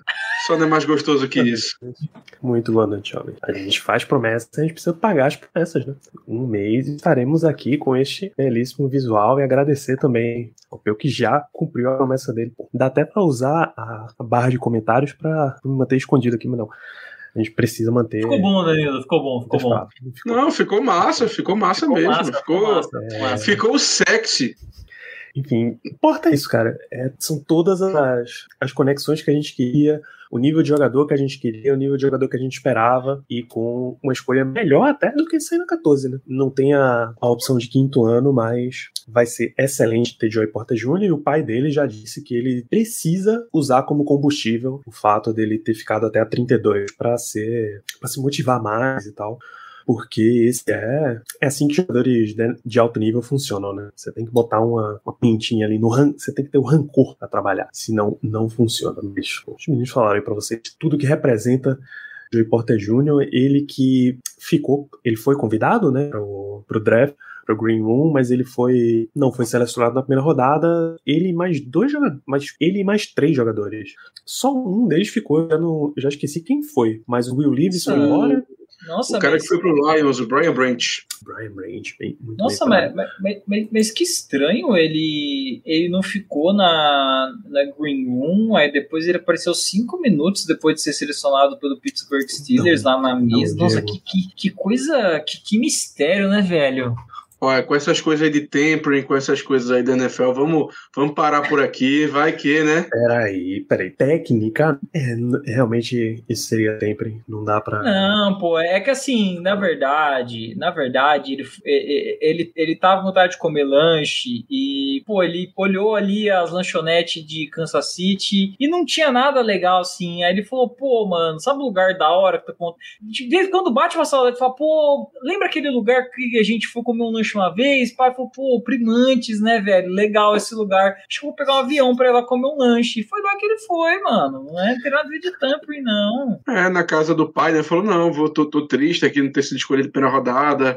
Vou pra casa do meu pai passar um tempo, quem né? Nunca, afogar as mágoas e tal. Quem nunca se tratou de um lanchinho quando tava ali meio, meio, meio triste, pô? Normal, pô. Ali uma comfort food, né? Exatamente, exatamente. Tem nada a ver tampering, não, cara. São, são só coincidências aí de, de ter aparecido e tal na. O Primantes disse que ia fazer um sanduíche novo para alguém. Eu acho que tem que ser pro Broderick Jones, não? É, é um Pittsburgh é um... Porterhouse Sandwich. Ah, não sei qual é o, quais são os ingredientes, mas Porterhouse Sandwich e, e aí depois. Tem que ter ele, pimenta.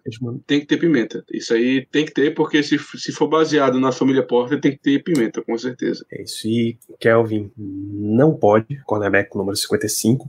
E Porter já, entre, já escolheu o número dele não tá anunciado oficialmente, mas vai ser a 24, que é o mesmo número que Ike Taylor utilizava no, no Steelers. O... é, Ele poderia ser inscrito como linebacker e usar 55 e ficar alinhado como CB, ou tem alguma coisa que, que não pode? Não, eu tô falando se, se existir. Se. Tecnicamente, Não dá você lembra nenhum. de Ty Montgomery, que era wide receiver no Green Bay Packers, depois foi Lembro. convertido para running back. Ele jogou como running back com a número 80 e tantos, acho que 88, que ele jogava como. É que, como é que aí é uma conversão mais. dá pra dizer até. não digo natural, né? Mas, pô, beleza, o cara passou de uma coisa pra outra, mas é, posições talvez um pouco mais próximas. É que, tipo, internal linebacker e CD no, no- alinhado no outside é bem diferente, assim. É que seria da hora ver ele com a 55, não vou mentir, não. Mas é aquela coisa também, acho que ele quer o outro número pra construir o próprio legado dele, né? O pai dele foi. ele- acho que ele falou isso. O pai dele foi o pai dele e ele quer ser ele, sabe? Ike Taylor foi quem anunciou o novo número dele no podcast do Dave Damechek, que é analista da NFL, mas é Steelers, um monte. assim. Então ele vai com a 24 e o Broderick Jones, a gente não mencionou, mas ele vai jogar com a 77. Era um, É. Ele jogava com a 50 e poucos no, É na lenda universidade. camiseta Mas aí. o número,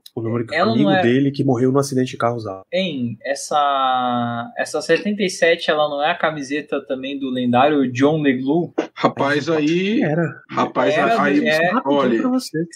aí Era- você era- tem. A única pessoa que poderia lhe responder essa pergunta é- era Ricardo, mas infelizmente ele. Não, mas é do John ausentar. LeGlue, é do. John LeGlue. É do John, John LeGlue usou essa Não, camisa e cara. ano passado era de Jesse Davis. E por um bom tempo foi de Marcus Gilbert, Steelers. Entre 2011 e 2018 era Marcus Gilbert. Mas da hora a escolha do, do Broderick de, de número. Cara, o Broderick, o Broderick Jones, eu acho que talvez o pessoal tenha visto em mídia social. Ele parece ser um cara meio na dele e tudo mais. Ele não tem todo aquele. Assim, o, o, o Joey Porter Jr. é aquele cara, ele já conhece o lugar, sabe? Ele, ele já sai entrando abrindo a geladeira. O Broderick Jones, mas, pô, o Broderick Jones é um cara muito da hora. Usa balaclava também, assim como o nosso querido amigo George Pickens. Não estou brincando. E tem um vídeo dele muito legal que eu vi no, no Instagram, que quando ele tava em Georgia ainda, que ele foi pra comunidade onde ele cresceu, né? Agora me falho a cidade, mas pra distribuir, é, era Natal, né? Então distribuir é, alimento, né? E tudo mais, ceia pro, pro pessoal. Então é um cara também de, de bom coração, é um rapaz muito bacana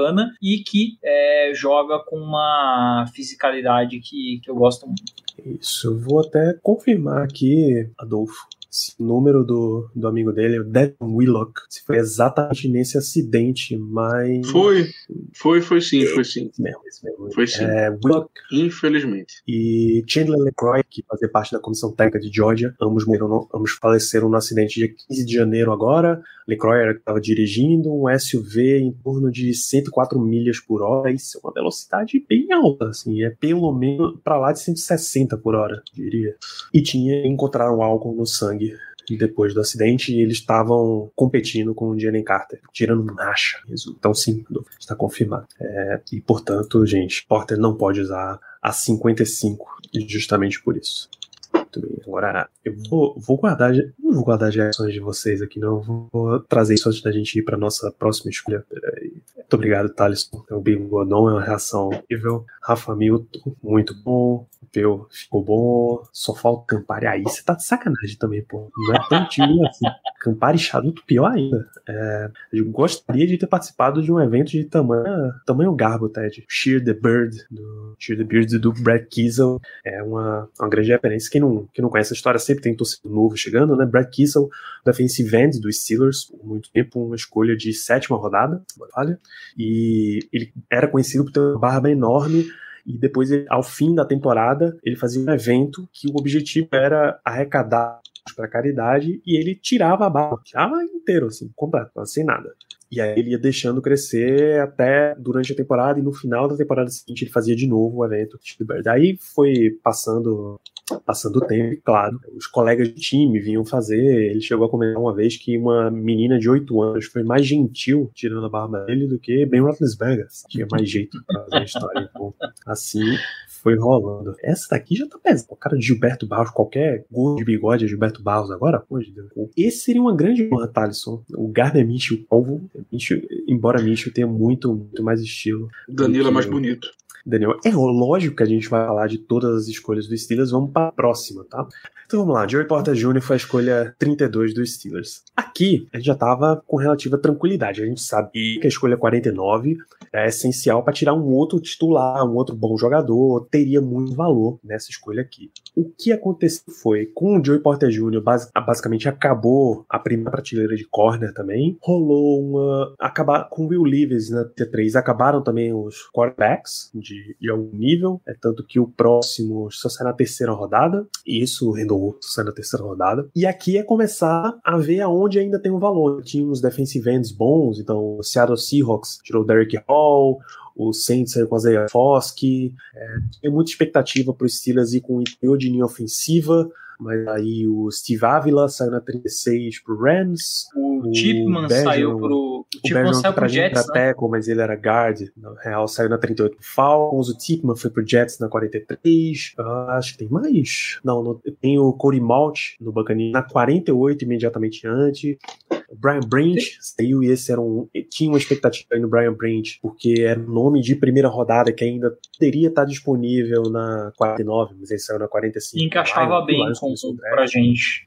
Acho que o, o, o, Joe Smith, alguma coisa lá, que era o center de Minnesota, saiu, saiu antes também, não saiu? Do, da escolha Michael do. Schmidt. É, que acho que era um outro cara que a gente tava de olho. Hã? 57. Depois. Sai. Pro New York Giants. Ah, tá. É, então acho que isso aí já não tava tão. Acho que o Tipman talvez estaria mais alto na, na Big Board, mas esse aí com certeza não. Eu acho que era assim: o Tipman, um aviso para esse cara e pro Luke Weipler de Ohio State, né? Que foram dois caras que a gente parecia que tava de olho. Não, não gosto também, não. Bracinho curto, Germano, e baixinho. E aí na 49, dos nomes que a gente observou aí, acho que tinham jogadores muito fortes aqui para esse ponto. Pelo menos dois, vai. Um deles era o Gervon Dexter, defensive tackle de Flórida.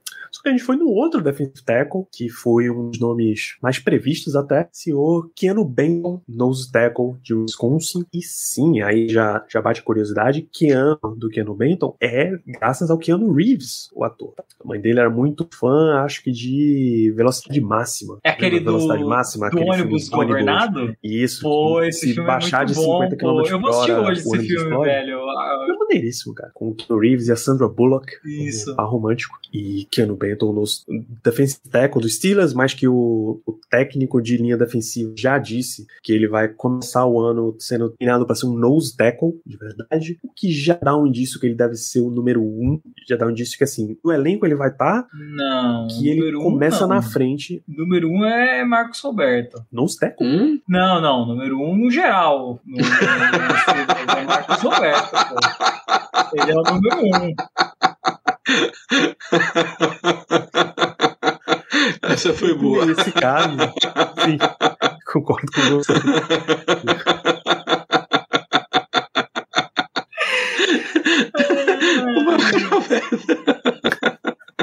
Mas. Então, é... Que tá aí como a escolha 49 dos Steelers. Cara, não se te... eu Antes de falar do, do Benton, não se teve notícias do Wormley ainda, né? Tá free agent, né? Pô, é um cara baratinho que vale a pena trazer, viu? Faz, faz nos tackle, faz defensive end, eu acho que seria legal. Isso, mas sobre a escolha do Keanu Benton, aqui eu acho que pode ter sim algum tipo de discussão sobre a escolha, porque tinha um Javon Dexter que era um cara que em Flórida, basicamente estava jogando numa ilha, né? Ele não tinha muita ajuda, ao contrário da linha defensiva do, do Badgers, né? Do, de Wisconsin, que é, é conhecido por ser uma linha defensiva bem, bem parruda, né? Então, o Jervon Dexter era um cara que é, sentia que é, o pessoal sentia que tinha um, um, teto muito grande, né? Por, questão, mas estava muito, muito cru. Eu acho que aqui o Steelers ficou assim, cara, outro projeto, a gente já selecionou o DeMarvin Leal, que é um cara que vai demorar um tempo se conseguir apresentar algo para apresentar. Então acho que eles foram numa escolha segura. E o Benton, uma coisa boa, né, Danilo, que ao contrário de outros nose tackles que tinham por lá, né, o caso do, do Ica,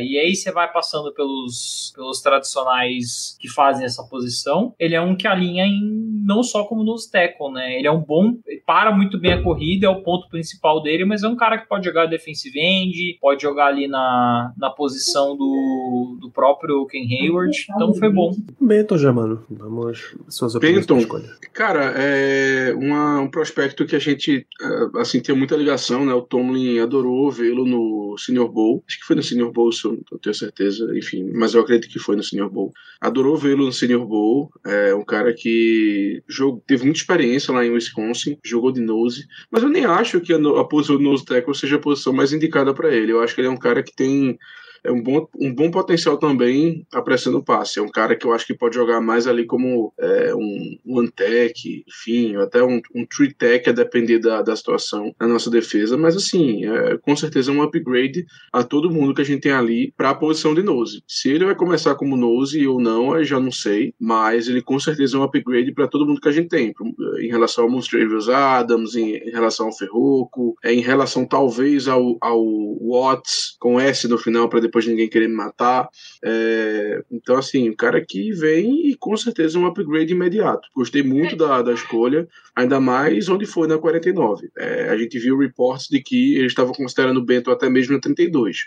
Então, se eles pegaram um cara que estavam considerando a 32 na 49, com certeza é uma vitória. Uma coisa boa é que, assim, eventualmente, se você, é, pô, defesa cansou, tá jogando muito snap e tudo mais, é, ele é um cara que eu consigo facilmente ver né, que nem o Germano falou, às vezes o Gunjob sai de campo, ele pode fazer ali, né, a, a posição do, do Gunjob, apressando o passe, como um defensive end, né, no, no 3-4 nosso, e aí você coloca o Ferroco ou até mesmo os Servos Adams de nose tackle e manda ver, entendeu? Então, essa versatilidade dele que, que ganha, né, em cima de muitas outras escolhas que estavam disponíveis no momento. O Dexter tinha essa versatilidade, mas de novo, muito cru e aí pesou porque a gente. Que eu, eu, até falei, lembra quando eu fiz meu último mock, eu botei o Siak Ika, que depois saiu muito mais pra frente. Falei, pô, a gente tem um cara pra já começar jogando, sabe? Não, não dá para ficar pegando mais projeto de, de defensive tackle, entendeu? Tem que ser um cara já para começar jogando. Não... Por isso que acho que foi um dos poucos jogadores aí de, de Senior Bowl, né? Que o, que o Steelers acabou trazendo, né? Porque os outros parecem ser jogadores mais novos. O Broderick Jones, bem novo, o Joey Porter Jr. também novo. Siak Ika foi a escolha 98, né, compensatória de terceira rodada para o Cleveland Browns. Se ele não for tudo isso, melhor ainda, né? É, quando o Steelers escolheu Keno Benton, a entrevista foi dada por Terry Austin, que não hum? é o coordenador defensivo. Sim, ah, sim, deu entrevista. Via, viajei, viajei. Coletiva viajei. depois. Eu viajei. É você tá pensando nele como secundário ainda hoje. É, foi, na, foi, o que eu, foi o que eu pensei. Que eu falei, peraí, pô, o, o técnico de secundária, eu só consegui imaginar, eu só comecei a imaginar o Keno Benton de, de cornerback. Eu falei, meu amigo, acho que a gente tá confundindo as coisas. Eu acho que no, num press heavy seria até interessante, né? Aquele, aquela disputa inicial na linha de scrimmage dele com o adversário seria interessante. Ah, se valesse a meu, se a meu blunt rule não existisse, ele dava um ipom ali no recebedor, mano. Exato, acabou, exato, acabou-se. Uma ilha. Nem precisa de tanto. Duas mãos no peito. Assim, ah, recebedor vai segurar a bronca. Ninguém, cara. Desmonta, pô. É, então, o Terrell falou muito sobre que ele é explosivo, ele tem a mão pesada, que ajuda muito. É, mesmo assim, ele tem uma mobilidade e com o Caldamba vai fazer um, vai ter um grande trabalho de, de mudar. Inicialmente estou contando ele como um jogador para a corrida, mas tem um bônus aí de pass rusher, não apenas que ele já tem, mas que vai ser desenvolvido. E Terrell Austin disse com todas as letras que ele vai começar a carreira em Pittsburgh como um nose tackle, especialmente porque o time já tem dois defensive ends, um time titulares que são Ken Hayward e Leon Job. Então, para ele já começar, já tem uma boa utilização, no lugar de você deixar ele só treinando e aprendendo um tempão, você já coloca ele como nose tackle e depois vai espalhando ele aí pela, pela linha defensiva. Deu até uma gafe, porque na, na própria entrevista, o Ken Benton fal, falou assuntos da conversa dele com o Mike Tomlin. E disse que Tomlin estava buscando goons, uns capangas, né? uns caras malvados ali para jogar na linha, entrar, derrubar o adversário e ganhar no físico, ganhar na imponência. Tomlin brincou e disse: Olha, é verdade a conversa, tá? É, realmente, a gente realmente quer pessoas que não tenham medo de, de se sujar ali, de fazer um trabalho sujo pela linha, mas a gente vai trabalhar pesado aí no media training, porque esse tipo de conversa é privada. Ele não pode estar tá espalhando tudo que a gente conversa aí, sabe? Ou seja, jovens. Acabou, acabou Pix tipo Devin Bush, né? Tem medo de tocar o adversário. Fisicalidade. Art Rooney, na sua coletiva pós-draft, falou exatamente isso. O Steelers fez um bom trabalho e ficou um time mais físico. Aumentamos nossa fisicalidade depois desse draft. Um bom trabalho que o Steelers fez aí. Então, é nesse sentido, esperem que não vai ter uma, deve ter uma utilização super alta, que é no Benton, a não ser que ele já de cara, já os treinamentos de training camp, desde o começo da temporada, ele deu um, um, um kick assim na, no pass rush, que ele seja um pass rush formidável para os Steelers desde o começo, e pass rush interno é um, desde o, da ascensão do Aaron Donald, é um negócio valioso na NFL. É, a não ser que isso aconteça, é de se esperar que ele vai ter uma utilização ali mais 40%. Então vamos lá, ainda estamos no dia 2, o Steelers saiu com Keanu Benton na sua escolha 49. Aí começou mais uma rodada de drama. É o seguinte, o Steelers tem agora a escolha 80 e depois ele só volta a selecionar lá na 241. É muito tempo sem escolha. O Marcan não vai fazer isso. Ele não vai ficar esse tempo. Ainda tem valor nesse draft. Então eles foram lá, trocaram para baixo a 80. O Carolina Panthers saiu com o outside linebacker DJ Johnson de Oregon. O Danilo, deu... só, fa só fazer um, um, pequeno, um pequeno detalhe. Cara, eu juro pra você que eu não sei quem é esse jogador. Eu juro pra você que quando saiu o nome eu fiquei, quem é esse cara? Primeira vez que fomos apresentados. Ah, rapaz, eu depois eu, eu, fiquei até curioso, eu vou até depois procurar. Deve ser nos... uma gema, deve ser um, um, diamante a se lapidar, velho, pros caras ter feito a troca que fizeram. Eu realmente vou, vou procurar, porque eu, assim, eu vou procurar notícias sobre ele, né, das reações dos Panthers e tal, porque assim, realmente cara que eu nunca, não vou nem dizer que eu não assisti tape, né, nem isso, eu nunca cheguei a escutar o nome do cidadão. E na terceira rodada é difícil, é, é, é complicado isso acontecer. Mas enfim, né? Uhum. Impressionante, quem, bicho. Quem não draft com frequência, né? Na NFL Network, todo ano eles fazem um desafio chama Stump the Truck. É tipo, derrube o caminhão, faça o caminhão tropeçar, coisa assim.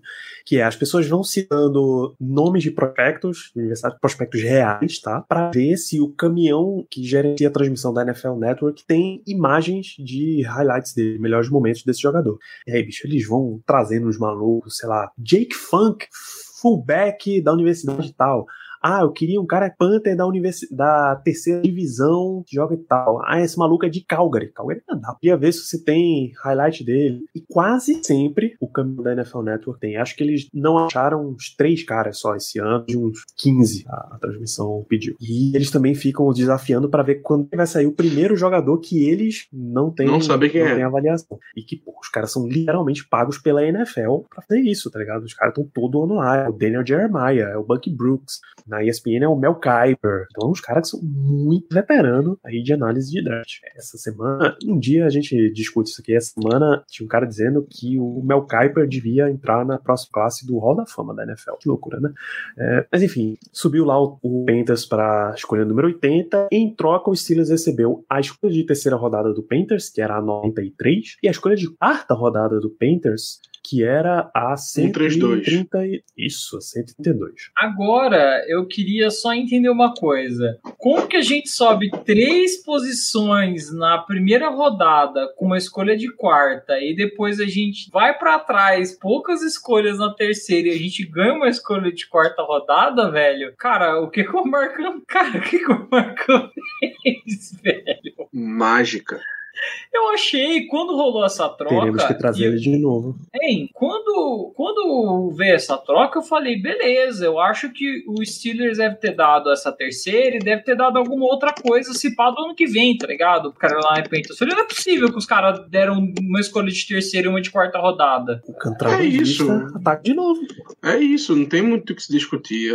Assim, eu vou ser muito sincero, Diego. Eu, eu não. Assim, eu achei maravilhoso o trade up na primeira rodada. Eu realmente achei que darmos apenas a 120 foi uma, be um, um, uma belíssima negociação para a gente em si. Mas assim, a gente saiu da 80 para 93, que foi uma diferença de 13. Omar... O Marvado. O Marvado é muito bom, velho. O Marvado é muito bom. O Marvado é sensacional. É, e assim, a gente saiu da 80 para 93, foi uma diferença de 13. E da 120 para 132 foi uma diferença de 12. Então a gente desceu aí ao total, vamos colocar somando, 25 escolhas. A gente desceu é, para fazer uma trade-up na primeira rodada. Assim, é, foi ótimo de qualquer modo, mas eu já acho que foi, assim, que não foi também nenhum roubo à mão armada, vamos dizer. Eu acho que fez sentido o que aconteceu. Eu acho que o, o Khan ele foi muito bem o que ele fez na oportunidade que ele teve de subir quando ele subiu e também muito bem na oportunidade que ele teve de descer quando ele desceu. Ainda mais por a gente ter pego a nossa próxima. Ah, não, não, não, não. Ah, não. pô, troca pra mim, vai. Pega aqui minha escolha 80, me dá a tua de quarta rodada, pô. Na moral, pô. Moralzinha, sei lá. Ainda Não, lasca o mas eu- Jets. Ainda Eu o acho, Jets. eu Pô, acho marvado. que eu acho que ele eu acho que o Marcão também foi muito inteligente porque ele targetou o cara certo de trade down que é o, o Belichick. Ele sabia o alvo dele, o Marscan. Não, tô, tô falando da troca de Não, não, terceira não. rodada, tá contente. Não, não, mas a de terceira rodada também, eu acho. Porque, assim, é, na entrevista que eles deram falando do Broderick Jones e do processo deles terem subido para selecionar, eles falaram que, assim, o, o máximo que eles iriam dar seria uma escolha de terceira rodada. Mais que isso, eles não iriam negociar. Eles conseguiram por uma de quarta. Então, assim, cara, business as usual. Sucesso, sucesso. Foi uma, foi uma troca excelente. Na prática, o Steelers conseguiu subir lá na primeira e mesmo assim tirou todos os jogadores que ele queria desde o, desde o começo. Vai. Tipo, lidar com o tipo de situação. É, essa troca para baixo teve. Alguém mencionou aqui mais cedo, foi o Hélio, que ele ficou um pouquinho triste de ter trocado para baixo tá aqui, por ter perdido o Trenton Simpson, o Diane Henley, saiu Dorian Williams, os três inside linebackers que muito se comentam pro Steelers depois do Jack Campbell, que aí já tinha ido lá na 18.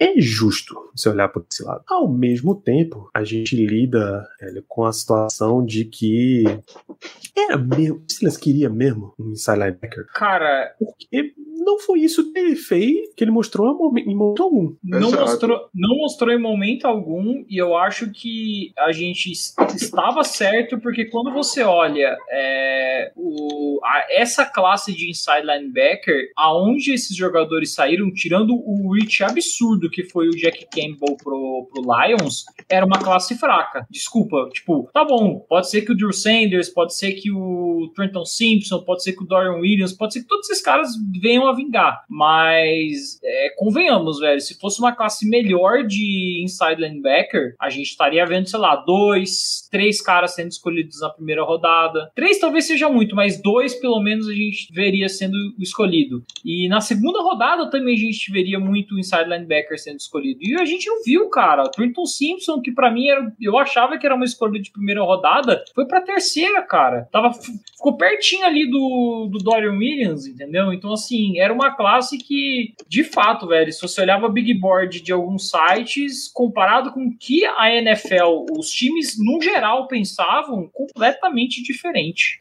É isso. Nesse intervalo aí da 80 para 93, dos nomes que a gente conhecia e que até cotava, foram esses, o Diane Henley e Trenton Simpson, o DeMarvin Overshow, o Dorian Williams, dos linebackers, o Jair Brown, safety, foi pro 49ers, e eu acho que é basicamente isso, porque tem, tem três running backs, tem o Yaya Diaby, que é mais jogador do, do Lille na França do que futebol americano, foi pro Tampa Bay Buccaneers em 82, e o Wanya Morris foi pro Chiefs na 92. E aí pro Steel, o Steelers não teve problema algum como o board se desenhou, ficou ali na sua na sua, tranquilamente, na 93, e pegou o jogador que até então, que naquele ponto é o número um da lista dele, senhor Darnell Washington, Tyrande de Georgia, o homem que gerou a promessa paga aí pro Germano. Eu gostaria que você falasse sobre o jogador, você, Germano. Cara, é o Darnell Washington, primeiro que era o Darnell certo, né? Como todos que acompanharam aqui o, o nosso programa, isso aí não tem nem dúvida. Inclusive, um abraço pro Léo, que nesse momento está cuidando da sua outra paixão, é, que se trata do Fluminense, do Flusão, mas com certeza o Darnell Washington era o Darnell certo. É um jogador assim fenomenal, um Tyrande gigantesco que, poxa, o cara é do mesmo tamanho que o Broderick Jones. Inclusive jogaram juntos lá em Georgia. E é engraçado você ver os snaps onde os dois se alinharam um ao lado do outro, você simplesmente não sabe dizer, sem olhar para o número, quem é quem. O, o, o Darnell Washington, ele é gigante, ele é muito forte, muito alto e muito atlético. Um cara que tem um atleticismo também muito interessante para a posição Tyrande.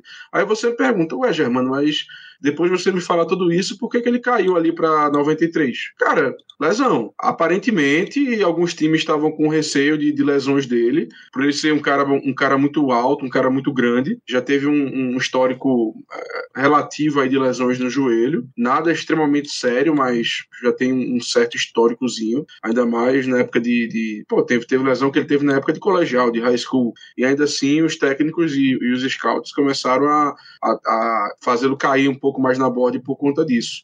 É, nosso coaching staff não achou que isso era tão interessante, ou melhor, tão importante assim. O mantivemos e o selecionamos na 93. É, eu diria que, inclusive, o Darnell Washington, não querendo comparar exatamente, mas, cara, a estilo da gente pegar o Darnell Washington na 93, eu sinceramente não sei te dizer agora o que, é que foi mais estilo, o Joey Porter na 32 ou o Darnell Washington na, na 93, porque realmente os dois foram escolhas sensacionais. É claro que o Joey Porter vai ter mais impacto, mas o Darnell Washington, cara, assim, é, eu, eu não consigo acreditar até hoje que a gente pegou um cara do calibre dele, do, do pedigree dele, na 93. E, e, ainda mais porque saíram vários outros jogadores da posição antes que não tinham para que ter saído. Poxa, o, o, o Shoemaker, que é o Tyrande lá de, de Michigan, saiu antes. Isso Nossa, não existe, cara. Não existe. Esse foi, é. esse foi terrível, cara. Tipo, o assim, Brenton esse... Strange saiu antes de Penn State. O Brenton Strange saiu na segunda rodada. No meu mock ele tava na sétima. Na sétima. O cara que teve um. Eu nunca vi um estoque subir tanto, cara. E. Mas assim, essa foi. É, mas só prova que, assim, acho que é difícil até de falar, Germano, qual foi o maior steel, porque foram duas classes muito boas, né? A classe de cornerback e a classe de tight end. Acho que faz muito tempo que a gente não tinha uma classe de tight end dessa, no sentido de você ter valor no primeiro dia, no segundo e no, no, no terceiro, enfim. É, teve, acho que aquele ano que rolou o TJ Rockerson e o Noah Fent, mas uhum. depois deles, a gente não viu mais muitos Tyrande sendo falados, mas tinha muito, muito, muito, muito Tyrande bom nessa classe. Kincaid, tinha o Musgrave, que é um cara que eu gosto pra caramba, e também é, esse aí não caiu tanto, mas teve a questão da lesão. Talvez sem a lesão seria escolha de primeira rodada. Mas o Darnell Washington é incrível e uma coisa que eu acho muito legal, né? Se você olhar a, o Instagram do Darnell Washington, ele tá escrito ali é o The Six Lineman, né? Ele é um Tyrande que, embora ele seja usado né, no, no jogo de passe, ele é um cara muito mais para bloquear. E vale lembrar, né? O Zach Gentry tem contrato de um ano só. Então, eventualmente era uma posição que a gente teria ou que renovar com o Zach Gentry ou correr atrás de outro jogador. E assim, na posição que a gente estava com esse jogador disponível, a gente já resolve um problema. Ano que vem, provavelmente não tem essa renovação do Zach Gentry, a gente já tem ali um Tyrande bloqueador muito bom, que é o caso do Arnell Washington, além de ser um recebedor muito melhor do que o Zach Gentry, né? Então, no final das contas, acho que foi ali um saldo positivíssimo pro, pro Steelers. Não, é, entrevista depois entrevista depois do draft, eles falaram com o, o Washington é, e ele próprio falou: olha, muitos times estavam preocupados com minha situação médica, pós de joelho inchado. Eu fiz uma cirurgia no joelho, ele afirma, né? Eu fiz. Mas não foi dura nada, eu precisava limpar uma cartilagem Isso. no joelho. E só. Nunca tive ruptura, nunca tive fratura, nada, absolutamente nada nesse sentido. Pesquisando até levantaram que teve uma cirurgia de pé em março, março de 2022, na real, e um pouco antes, mentira, em agosto de 2021 ele teve cirurgia de pé, março de 2022 ele perdeu o jogo de primavera porque ele teve uma les... é, que chama de lower body, body injury. Qualquer coisa, ele teve um negócio ali que os caras não quiseram reportar, não eram obrigados a declarar, então você tem uma lesão aí mais embaixo. Mas, mas sabe que a questão é assim, é, talvez muita, muitos times queriam selecionar o Darnell Washington, mas queriam ele pra, tipo, agora, sabe? No sentido de começar jogando. A gente é um time que pôde selecionar o Darnell Washington e se ele precisar de um tempo, talvez apareça alguma coisinha que ele tenha que tratar e ele tenha que perder algum tempo, não tem problema, porque a gente tá ali com o. A gente tem três Tarendes, né? Porque a gente tem também o Conor Hayward consegue fazer esse trabalho. Então, assim, a gente não tem pressa pro, pro Darnell Washington ficar bem, caso ele precise de tempo para ficar bem. Uma coisa que outros times que estavam selecionando o Tyrande estavam precisando de respostas imediatas, assim. Ou um Tyrande 2 para agora, ou um Tyrande 1 mesmo para agora, entendeu? Então, por isso que funcionou tão bem essa escolha do Darnell Washington pra gente. É, Tomlin, em entrevista depois da escolha, o mais impressionante sobre Darnell é o mindset. Mais impressionante até do que as medidas dele. Ou além das medidas, o mais impressionante é o mindset. A, a bio do Instagram dele tem o, o nome no Instagram, na verdade, tem Darnell, o sexto, e em ofensiva, Washington que é um, que quando jogadores têm orgulho em bloquear jogadores como Trend, como o wide receiver, é visto como um jogador de equipe, né? Ele está disposto a sacrificar o, a posição dele nos holofotes para beneficiar a equipe. Se bloqueia, quando você bloqueia o jogador, você tecnicamente está livrando um companheiro seu de um cara que viria bloquear ele. Você está abrindo espaço para outro jogador ter a bola na mão e brilhar. E, e, isso é um pensamento super positivo se você quer ver em, em entrevistas e em análise mais mentais dos jogadores quando eles estão dispostos a esse sacrifício. É, o Marcan, obviamente, ficou super surpreso, né? Com ter o jogador ali na, na 93. De novo, a declaração sobre saber navegar o board. Na 80, a gente tinha uma lista de jogadores que a gente estava confortável. Quando a gente trocou para 93 e Washington ainda estava lá, a gente foi direto no nosso jogador número 1, porque a gente achou que tinha perdido a oportunidade e essa oportunidade veio e a oportunidade do próximo jogador na nossa lista também ainda estava lá quando, quando a nossa vez chegou de novo. E então o... tem deu tudo certo. E uma coisa do, do Darnell que vale ressaltar bastante, cara, você se orgulhar de bloquear e você fazer isso constantemente, né, que era uma coisa que ele fazia bastante lá em, em Georgia, é que, cara, a gente sabe que boa parte aí dos bons apreciadores de, de passe estão na SEC, né? A SEC é a melhor conferência, por mais que a gente às vezes brinque, né, com algumas coisas de caso do Will Levi, né? Ah, é porque ele jogou na SEC, ele tem que ser a escolha 3 e tudo mais. É, ele, tá, ele tá ali num papel difícil, né? São caras realmente é, bons no que estão fazendo que, que ele vai ter que bloquear. Tanto que quando eu olhava para essa classe de Tyrande, para mim, assim, era ele e o novamente, né, o Will Musgrave. Eram os dois caras que eu via que, assim, eles bloqueavam e eles conseguiam parar um defensive end. É, óbvio que não do calibre mais alto possível, mas eles conseguiam parar um defensive end ali quando vinham uns pacotes diferentes e tudo mais, bem tranquilo. Então, ele é um cara que vai ajudar bastante o Nadir Harris, ele é um cara que vai ajudar bastante o Kenny Pickett. No geral, é uma escolha de trincheira que tem essa possibilidade de eventualmente sair para receber um passe caso o Matt Canada aprenda o que, sei lá, um passe no meio do campo. Você tá, você tá querendo muita coisa, viu, Diego? É, eu sei, o draft já foi bom, né? Agora tem que, tem que baixar a expectativa. Com certeza, com certeza. Vamos, Agora, vamos segurar um pouquinho de, as pontas. De Namastê, tá? Namastillers, até a gente chegar na nossa próxima temporada. Então, bom, o, o Steelers sai da 80, desce até a 93, ganha uma escolha de quarta rodada no processo.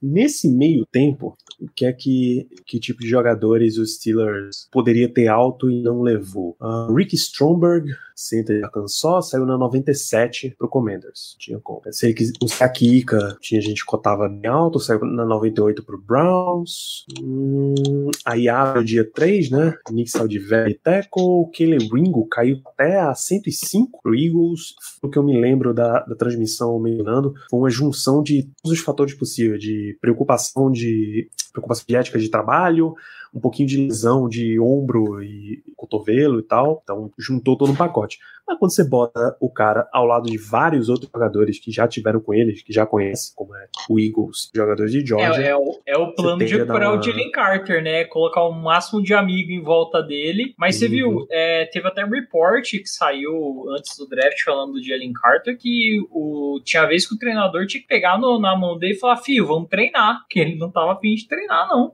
Loucura, muita loucura. Bronca, né? É bronca, bronca. filho. Aí o Keller Ringo com a mesma mentalidade é bronca, cara. Você tem que ter ali um uma coaching staff que a nossa aguenta bronca porque a gente aguentou um, um ser humano aí que, pelo amor de Deus, velho, esse aí não sei, velho. É, se ele entrar no Arkham Asylum, ele expulsa o Coringa, o Duas Caras, o Pinguim, todo mundo de lá, velho. Ninguém fica. Ninguém fica. Olhando os nomes aqui, na 111, da One Jones saiu pro Browns. É um jogo que a gente não queria, né? Foi ótimo. Acho que o Browns, obrigado, Cleveland.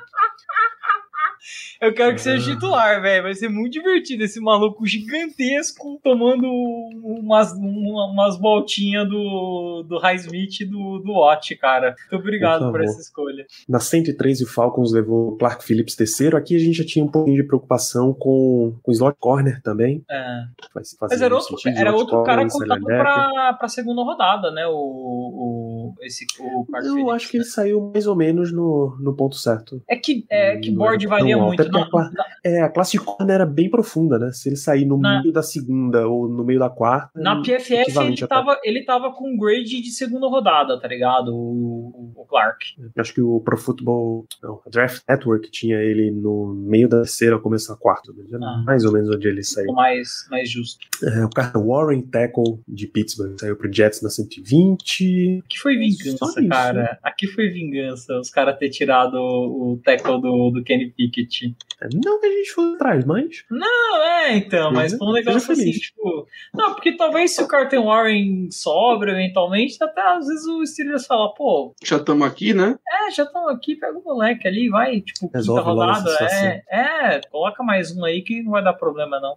Isso. O Stetson Bennett, quarterback de Georgia, saiu na 128 pro Rams. Bom lugar até para ele. E na 132, aí a gente teve o nepotismo, voltou a falar alto, Pittsburgh. Não só isso, Nick viu? Herbie. Não só isso. Não, claro que não, claro não. Mas é a manchete é essa. Mas quando você vai investigar, ler a matéria completa, tem muito mais do que isso. Nick Herbig, linebacker de Wisconsin, ele foi anunciado como linebacker, tá? não foi anunciado como edge, não foi anunciado como middle linebacker, inside linebacker, nada disso. Linebacker. Ah, o anúncio da escolha foi feito em Guadalajara, no México, né? O Alex Highsmith e o Lamar Woodley estavam presentes por lá, os dois 56 da história dos Steelers. E é isso, Nick Herbig chega para o Pittsburgh Steelers Germano? Cara, a escolha também já esperada.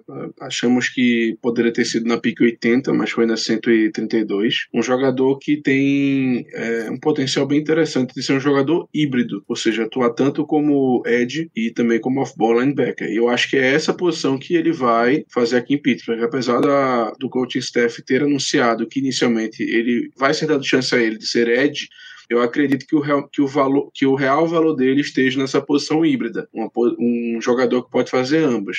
Eu ainda sou daqueles que defendem que ele pode sim ser Ed na NFL, 100% Ed, mas eu acredito que para o que a gente precisa seria muito melhor que ele fosse esse jogador híbrido, que ele fosse um, um cara que nas primeiras descidas ele, ele jogue mais de off-ball e que na terceira descida, caso necessário, ele pode sim jogar de edge é, se o TJ Watt ou o High Smith precisarem dar uma respirada. Então, posição, ou melhor, jogador muito interessante ainda mais na 132. Eu acredito que ele vai jogar bastante de Ed nesse comecinho, porque Ed 3 é um, uma preocupação maior nossa. É, a gente tem o nosso corpo de inside linebackers lá, que eu não, não vou entrar muito em detalhes, mas enfim, a gente tem o nosso corpo de inside linebackers lá.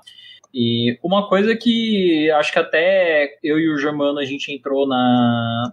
Nem discussão, né? A gente tava conversando sobre que quando eu falei do Donovan Smith, né? Que o Nolan Smith é um jogador que tinha esse potencial também de ser um jogador híbrido, né? De jogar como Ed, mas jogar também como inside linebacker, de que eu achava que valia a, a, a aposta na época. E por incrível que pareça, os dois jogadores são bem parecidos, né? O, o Nick Herbig é bem parecido com o Nolan Smith, até na questão do, do de ser um jogador que também consideram que ele tem o, o, os braços curtos, né? Mas em questão de movimentação, ele era até capitão, né? Do, do Badgers, de, de Wisconsin. E, cara, é um jogador que eu acho bem interessante, porque é um projeto, acho que no começo vão botar ele como, como Ed, que eu acho que é onde ele se sente mais confortável, mas eu vejo claramente ele conseguindo fazer essa transição aí durante esses, esses quatro anos de calor para jogar como, como inside linebacker. Então, assim, foi basicamente o que eu queria do Nolan Smith, mas na quarta rodada, onde claramente você pode fazer uma aposta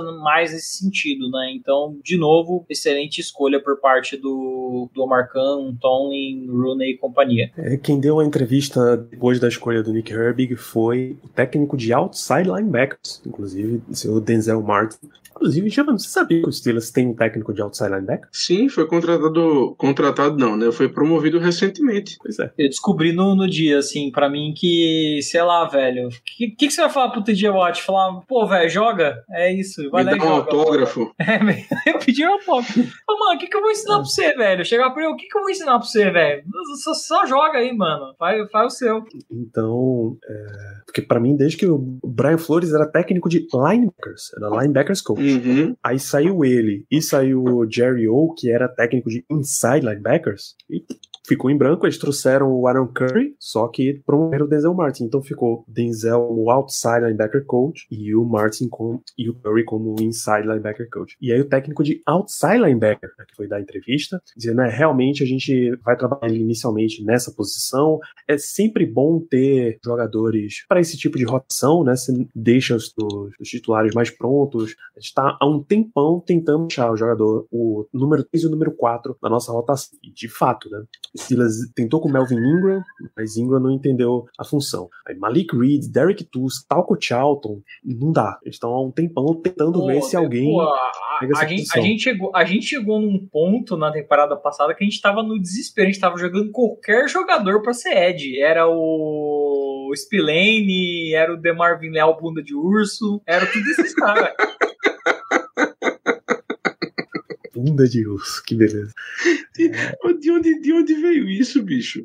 Cara, de onde é você que não- veio? Eu, eu vou te falar de onde que veio isso, cara. É, Do episódio do pica-pau. Agora, não, não, não. Agora eu vou ter que voltar um pouco no tempo. Quando o Palmeiras subiu da Série B para a Série A a primeira vez, o Palmeiras tinha um jogador chamado Diego Souza. Não é o Diego Souza que vocês vieram a conhecer depois. Era o Diego Souza bunda de urso, porque realmente metade ali do, do- da circunferência do rapaz era voltado na bunda, exatamente como o Demarvin Leal, que fala, não, o frame dele aguenta. Mano, aguenta nada. É que ele, o cara tem, sei lá, velho, tem 80 quilos de bunda e o resto ali sobrou pro, pro corpo dele, velho, entendeu? Então, por isso que, que eu dei esse apelido bunda de urso, porque era o apelido do Diego Souza. A torcida carinhosamente, porque ele jogava muito bem, chamava ele de Diego Souza bunda de urso. Eu pensei nesse glorioso personagem aqui, ó. É, vivendo e aprendendo, meus amigos. Se pá, se pá os caras vão tocar desse personagem, velho. que é do pica-pau, o ossinho que se finge de, de desesperado. Mas, enfim, é, o Steelers está tentando aí adicionar esse outside linebacker 3 há um tempão. O Nick Herbig, ele tem, ele é 6'2", 240 libras. Normalmente, o edge que o Steelers busca é 6'4", 260. O próprio Nick Herbig disse, olha, para jogar no Steelers, para jogar de edge, para ter oportunidade, eu tranquilamente trabalho aí no, no para ganhar um pezinho. Trabalho com a equipe física e vamos dar Não é os 20 muita libras coisa não, peso. cara. É, não é muita coisa não, eu acho.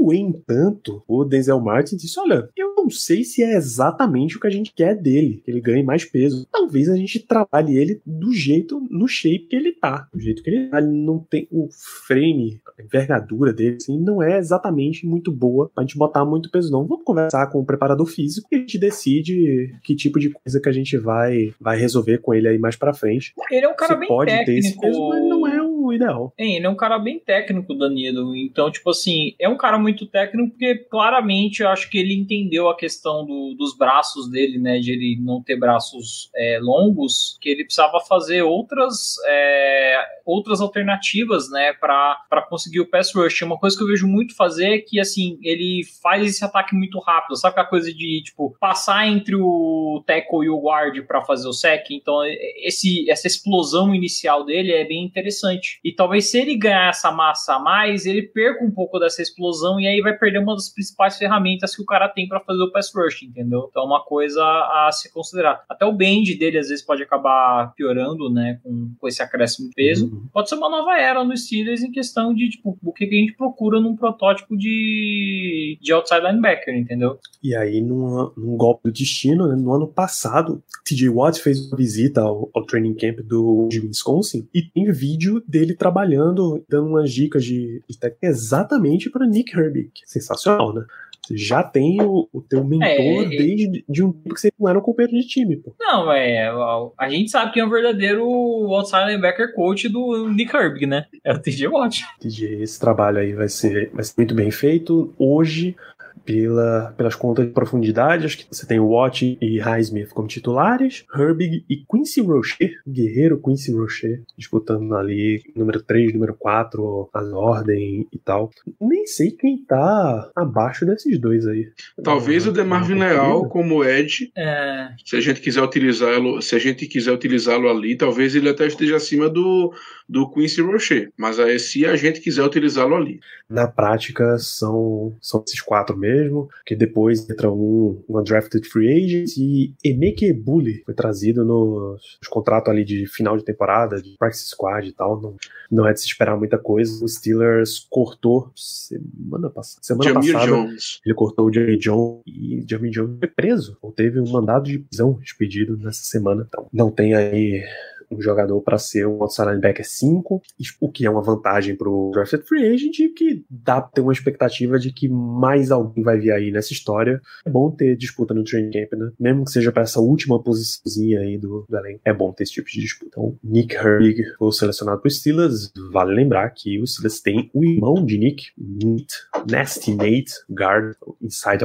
inside offensive lineman, na real, já tá no, foi contratado nessa free agency ele fez um, um lobby enorme. Bom, se escolheu na escolha 132. Passou pela maior espera da história da equipe em draft moderna, porque depois disso, o time só volta na sétima rodada e já lá no final, na sétima rodada. A escolha dele antes era 2-3-4, foi pro Rams, foram com safety Jason Taylor segundo. Time Jason Taylor na NFL? De Miami. Eu tô misturando, misturando um monte de coisa. É de, de Miami. É, time Jason Taylor Miami, é. Mas eu acho que não é parente, não. não é, é só um outro Jason Taylor segundo, enfim.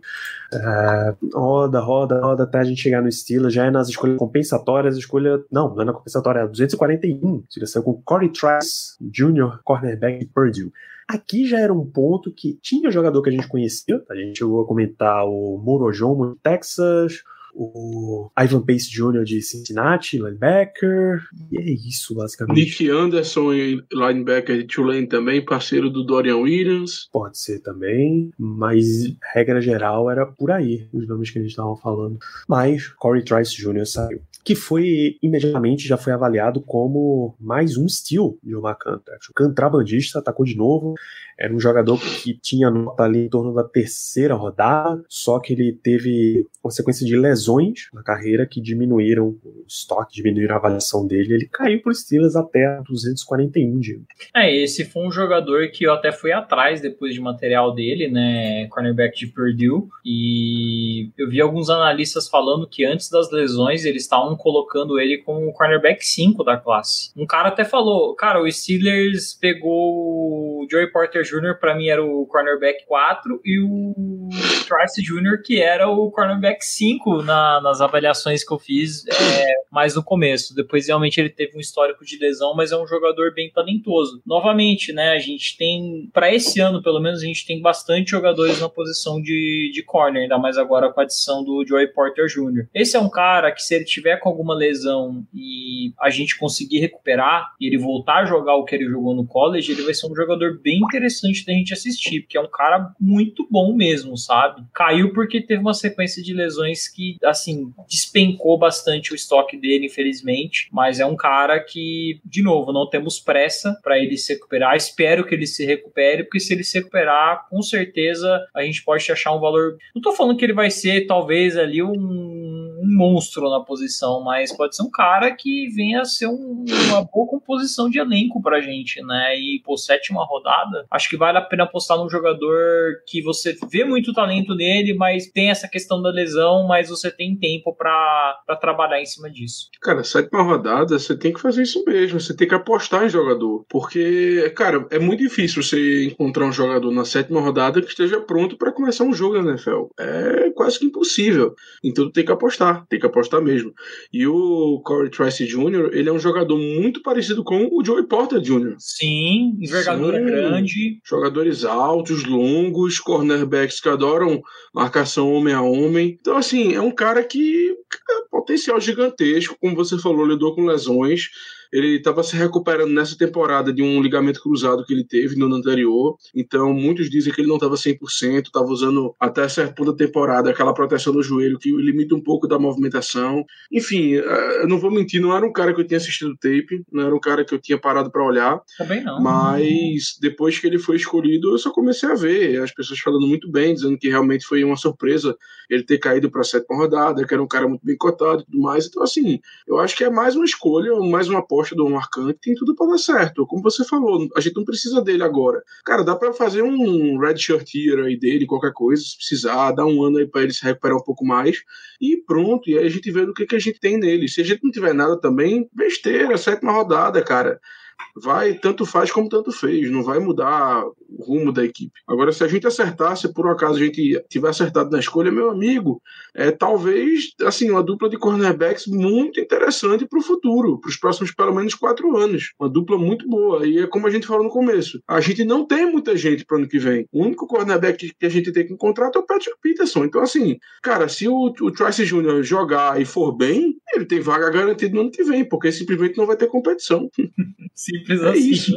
Simples assim, simples assim. Eu acho que os caras que estão brigando atualmente agora por vaga no plantel dos Steelers, com certeza são os jogadores no, no slot. Sim, o slot, o slot a gente não tem, assim, o Arthur Mola deve ser o titular da posição, uhum. pelo menos é, é, o único jogador ali que tem já tem experiência nos Steelers jogando como slot. A gente trouxe agora um, um rapaz lá de Minnesota que não veio com boas recomendações. já jogou no Packers também, mas eu não vou lembrar o nome dele agora. Então, assim, realmente a posição de slot preocupa, mas é aquela coisa, o, o Kazi pode jogar de slot, o Minka pode jogar de slot, o Nio pode jogar de slot. Cara, a gente tem opções. É, é, é aquele negócio, não temos um, um starter definido para a posição ali, aquele cara que a gente diz, pô, esse cara é nosso slot titular. Não temos. No entanto, nós temos tantos outros jogadores que podem fazer a função que isso também me preocupa. A gente pode até testar, assim, podemos testar o Levi Wallace também, né, no, no, no slot. O training camp tá aí para isso, né, pra gente fazer o máximo de Sim. mexer o máximo possível para trabalhar em cima dessas, dessas partes ainda que estão faltando, né? Sim, sim, sim. Isso, tem muita, muita gente qualificada até para fazer isso. Você só vai ter que dar um, um trabalhinho extra para esses jogadores e o Corey Trice. Ele tem um anúncio meio de defensive back, tá? Mas na cabeça dele ele é um corner e aparentemente o Steelers vê ele diretamente como corner. Se não funcionar, aí você pode tentar fazer uma conversão para safety tranquilamente, mas é um caso de um cornerback. E tá de constante lembrando de mano que é Shandon Sullivan, o nome do guerreiro que o Steelers contratou aí para ser slot corner, mas a gente fala sobre, sobre Sullivan um pouquinho mais na, na semana que vem. Oh, o Trice, só números da última temporada dele: duas interceptações, quatro passes defendidos, 23 tackles e um touchdown. Hoje dá para dizer que ele tá basicamente disputando a vaga de Aquilo Witherspoon, né? Isso. Se estiver saudável, ganha. Se ele não correr com o freio de mão puxado, já ganha também. Uhum. Hoje você tem um grupo de Patrick Peterson, Levi Wallace, Joey Porter Jr., Arthur Maulet, Chandon Sullivan, James Pierre e Corey Trice Jr. Aquilo. E aquilo e, ou seja, temos oito é, nomes no, aí. No Draft Network, o Corey Trice Jr. tava com nota de quarta rodada, cara. É, um cara... As pessoas esperavam que ele saísse muito mais cedo, é, porque ele chegou na sétima rodada, só Deus sabe. Eu quero ver uma e coisa, na, eu quero ver o alinhamento dele, como é que foi na. Ah, interessante aqui, ó. Trice, o, é, mesmo, é, é muito igual o Joey Porter Jr., que é a mesma coisa que eles falaram, que eles falam que o Joey Porter Jr. tem uma, um físico de linebacker, mesma coisa do Trice, e que é, joga como corner. É, press coverage, ele só permitiu uma recepção e 88 é, press snaps na, na última temporada.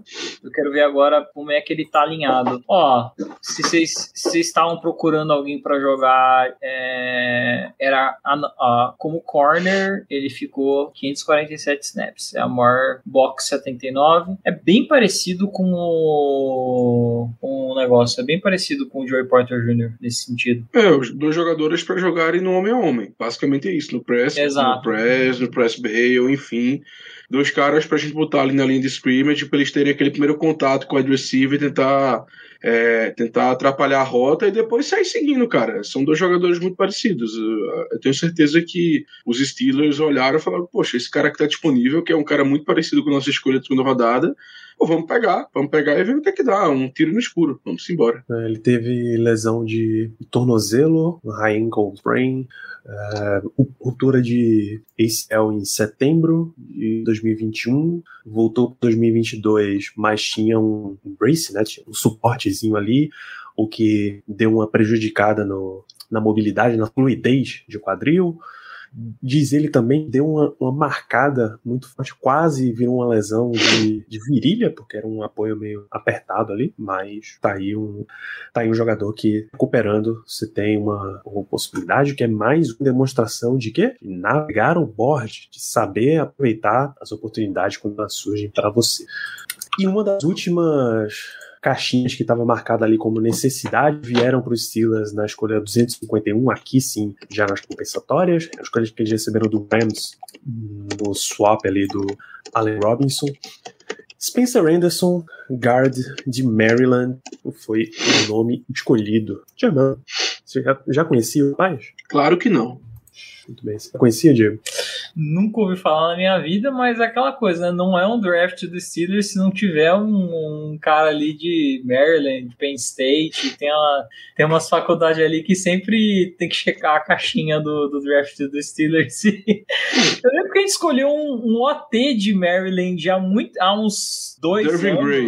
É, esse mesmo, Dervin Gray. Era, era bom, inclusive, viu? Era um guarde bom a gente acabou não ficando com ele, acho que cortamos por alguma razão, por alguma é, enfim, por alguma questão de, de rosta, e, a gente, e ele acabou indo pra Jacksonville, foi bem lá, e depois não sei o que aconteceu mais com ele. Como é que é o nome dele? Chegou a voltar e foi pra Houston, Germano. Voltou, Rapaz. teve alguns snaps ali de sexto, sexto AL e foi pra Houston. É, é Darwin o quê? me lembra isso. Dervin Gray. Gray, cinza, com A.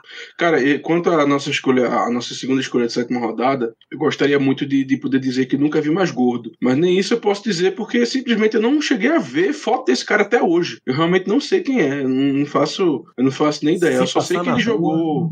Se passar na rua, meu amigo, eu não vou fazer ideia. Eu só sei que é, aparentemente ele vem para ser é, depth de center, porque ah. ele teve snap como center e estavam e, e, e, o que eu ouvi é que ele estava treinando muito nessa off-season para virar um center na NFL por conta do tamanho dele, do perfil atlético dele e tudo mais. Então, acredito eu, sem ver um minuto de tape desse cara, sem saber nem quem é, mas acredito eu que por essa informação que eu tive e que o, o time deve estar pensando nele mais como, como um prospecto para é, ser depth de center do que qualquer outra coisa. Cara, Derwin, Derwin James está no Birmingham Stallions, que joga a United States Football League, o SFL. Grande guerreiro. Memorável. Guerreiros do, do terrão, Deus o tenha.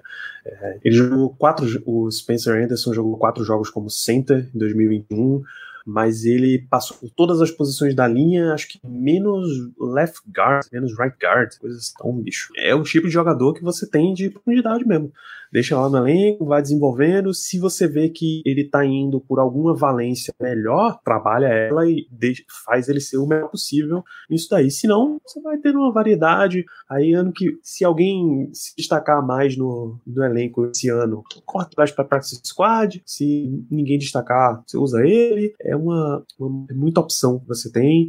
O plano de reforçar trincheiras dos Steelers foi cumprido aí a ética, fazendo esse pensamento. E é para disputar com. A disputa dele, em tese, tá fácil. É Kendrick Green, Ryan McCollum.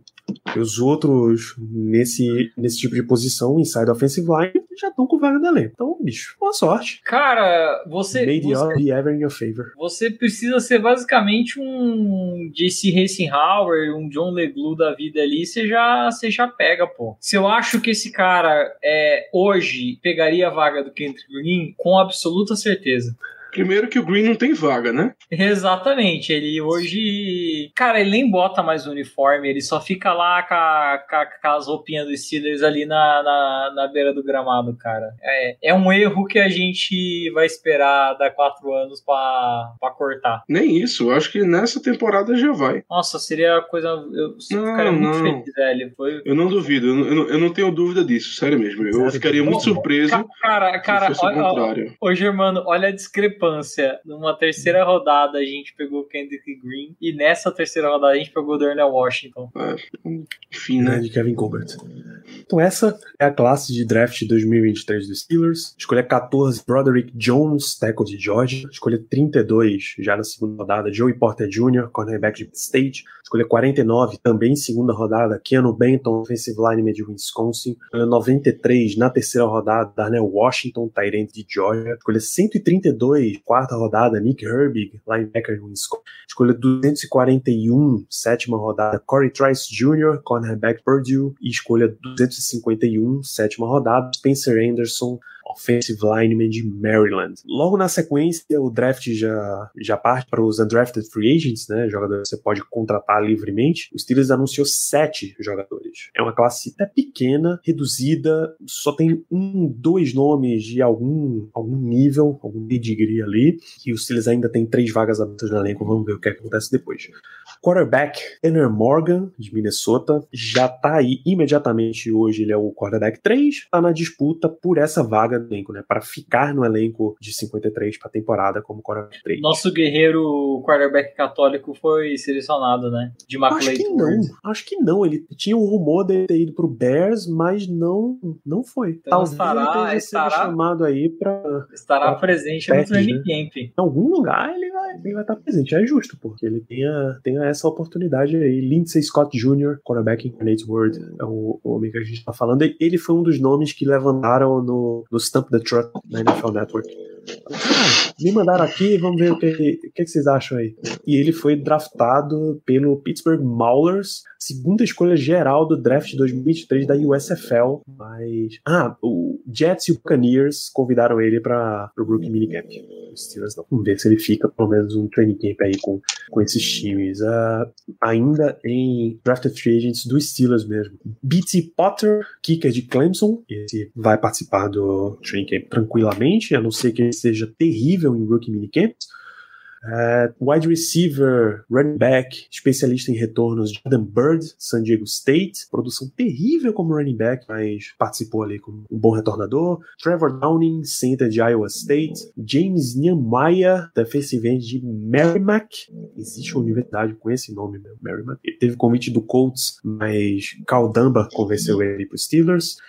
Davi Prales, linebacker de Fresno State, tem uma boa quantidade de, de sacks aí na carreira, especialmente, acho que tem uns 11 sacks e meio na última temporada. Fre- Fresno State tá bom como undrafted agents. E Monty Potterbaum, fullback de Iowa. Se o Steelers não selecionou Cody Mount, homem ruivo de cabelas compridas, acho que Potterbaum tem uma boa chance aí de ficar elenco, principalmente como fullback. Essa vaga aí ele vai disputar. Os próximos passos aí é Rookie Minicamp. O Steelers vai fazer uma série de convites para jogadores para irem Não teve um. pequeno treino aí. Ô Danilo, não teve um Panther de.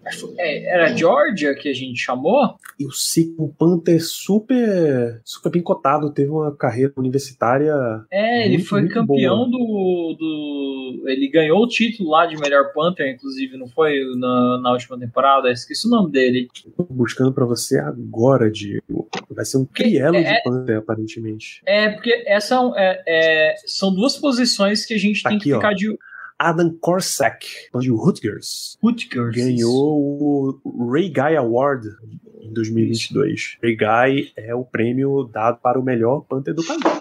Eu, eu sei que o pessoal não liga muito para às vezes, às vezes o undrafted free agent a gente sabe, né? Uma coisa mais de disputa interna ali por posições bem lá para baixo no chart, mas a gente tem que olhar com bastante carinho essas duas posições aí é, de special teams que é kicker e, e Panther, né? Panther porque a produção do Preston Harvard Jr. é tenebrosa e se a gente conseguir achar um Panther mais consistente que ele, que é uma é, é ali a grande jornada que o Steelers está tendo, né, de, de conseguir achar um Panther confiável, seria uma, um, um, cara interessante. E outra que tem aqueles rumores que, assim, pô, o Boswell é o segundo kicker mais bem pago da liga e a produção dele teve algum aumento, Danilo? Você teve de, de valor de kicker? Ah, bom, não é que você olhou assim do jeito que eu achei, não, pô, será eu... que o. Eu ouvi um, um barulhinho e eu parei para me concentrar para ver se. Isso é Ruffle roncando já, mano?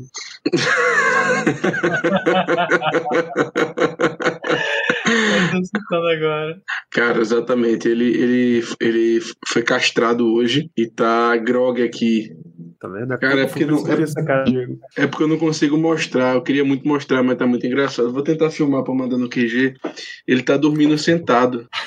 Ui, Deus do céu. Ruffles, ele... pra quem não conhece, é o, é o cachorro de Germana. Mas, uh, o que eu ia falar, voltando, né, o Boswell é o segundo kicker mais bem pago da liga, né, e a produção é, que ele teve no ano passado claramente não condiz com esse valor que a gente tá pagando ele, principalmente quando você considera que o primeiro mais bem pago é o Justin Tucker, que, sinceramente, né, não tem nem comparação com qualquer kicker da liga, né, mas até os outros que estão vindo é, que estão recebendo menos que o, que o nosso querido companheiro aí, que o Boswell, estão fazendo um trabalho bem melhor. Então, se a gente conseguisse achar um kicker é, confiável, consiga fazer um bom trabalho, quem sabe, né? A gente não consegue abrir um espaço bem legal de cap, né? Porque acho que é 9 milhões, se não me engano, se a gente, que a gente paga pro Boswell, pô, 9 milhões dá para por ano dá para trazer aí é, um jogador ou dois jogadores aí que, que façam um, um trabalho bacana. Então, é, é bom ficar de olho mas, assim, o Boswell ainda eu tenho aquela confiança de tipo, pô, 2018, cara, foi muito pior que 2022 e ele deu a volta por cima. 2022 tá ruim? Tá, mas eu tenho a confiança de que o Boswell pode voltar a ser um, um excelente kicker em 2023. Agora, se você falar pra mim, eu tenho confiança de que o Presley Harvard Jr. vai ser um Panther, tipo, só um Panther? Não. Ele é um cara que uma hora ele vai chutar 15 jardas pra frente, outra hora ele vai chutar 30, tipo, hum, a gente precisa de um cara com consistência. Agora, com dois Panthers, ele não é possível que nenhum dos dois não consiga pegar essa vaga dele. Por favor, velho, por favor. Isso, trazer um, um kicker undrafted, trazer um Panther undrafted. O Silas contratou um, um Panther também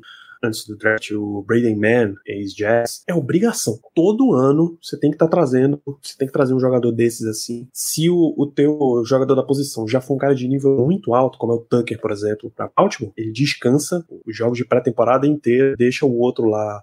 Porque às vezes sai uma troca. Baltimore ganhou escolha de quinta rodada. O que é reserva? O que é reserva? Baltimore ganhou escolha de quinta rodada. Ah, Baltimore ele pega um cara na rua e fala assim: ah, vou, vou fazer uma mágica aqui, vou trocar e vou ganhar a escolha de, de terceira rodada. É, é loucura, é loucura. A gente fala muito do Howie Roseman lá do Eagles ultimamente, mas Cara, Baltimore é também um daqueles times que dá aula em draft, dá aula. Pô, os caras conseguiram a primeira rodada pelo Hollywood Brown, pô, isso é ridículo, ridículo, ridículo, ridículo. Mas enfim. São, são gigantes aí nessa história. É, então você deixa descansando. Se o cara não tá no nível de elite, que tá competição, todo ano competição. Você não precisa fazer igual o Bears, que trouxe uns 10 kickers para ver se um ficava. Foi o ano depois do double doink deles lá, o cara chutou o, o chute que ia dar a vitória para eles. E a bola bateu na trave de lado, bateu na trave embaixo e saiu. Mas não, não, porra, não dá pra ter uma dessa, dessa de novo. Aqui o Soldier Field é um lugar muito hostil para aqui, que a gente precisa fazer uma competição. Será? Eles trouxeram um monte de cara e ficou com isso. Acho que nem foi o Cário Santos, acho que foi o Ed Pinheiro e depois o Pinheiro machucou e o Cário Santos precisou trazer e foi quem estabeleceu. Enfim, tem, tem umas coisas ainda para rolar. Vocês têm três vagas no elenco de off-season. O elenco de off-season tem 90 nomes. Você pode trazer mais três jogadores aí.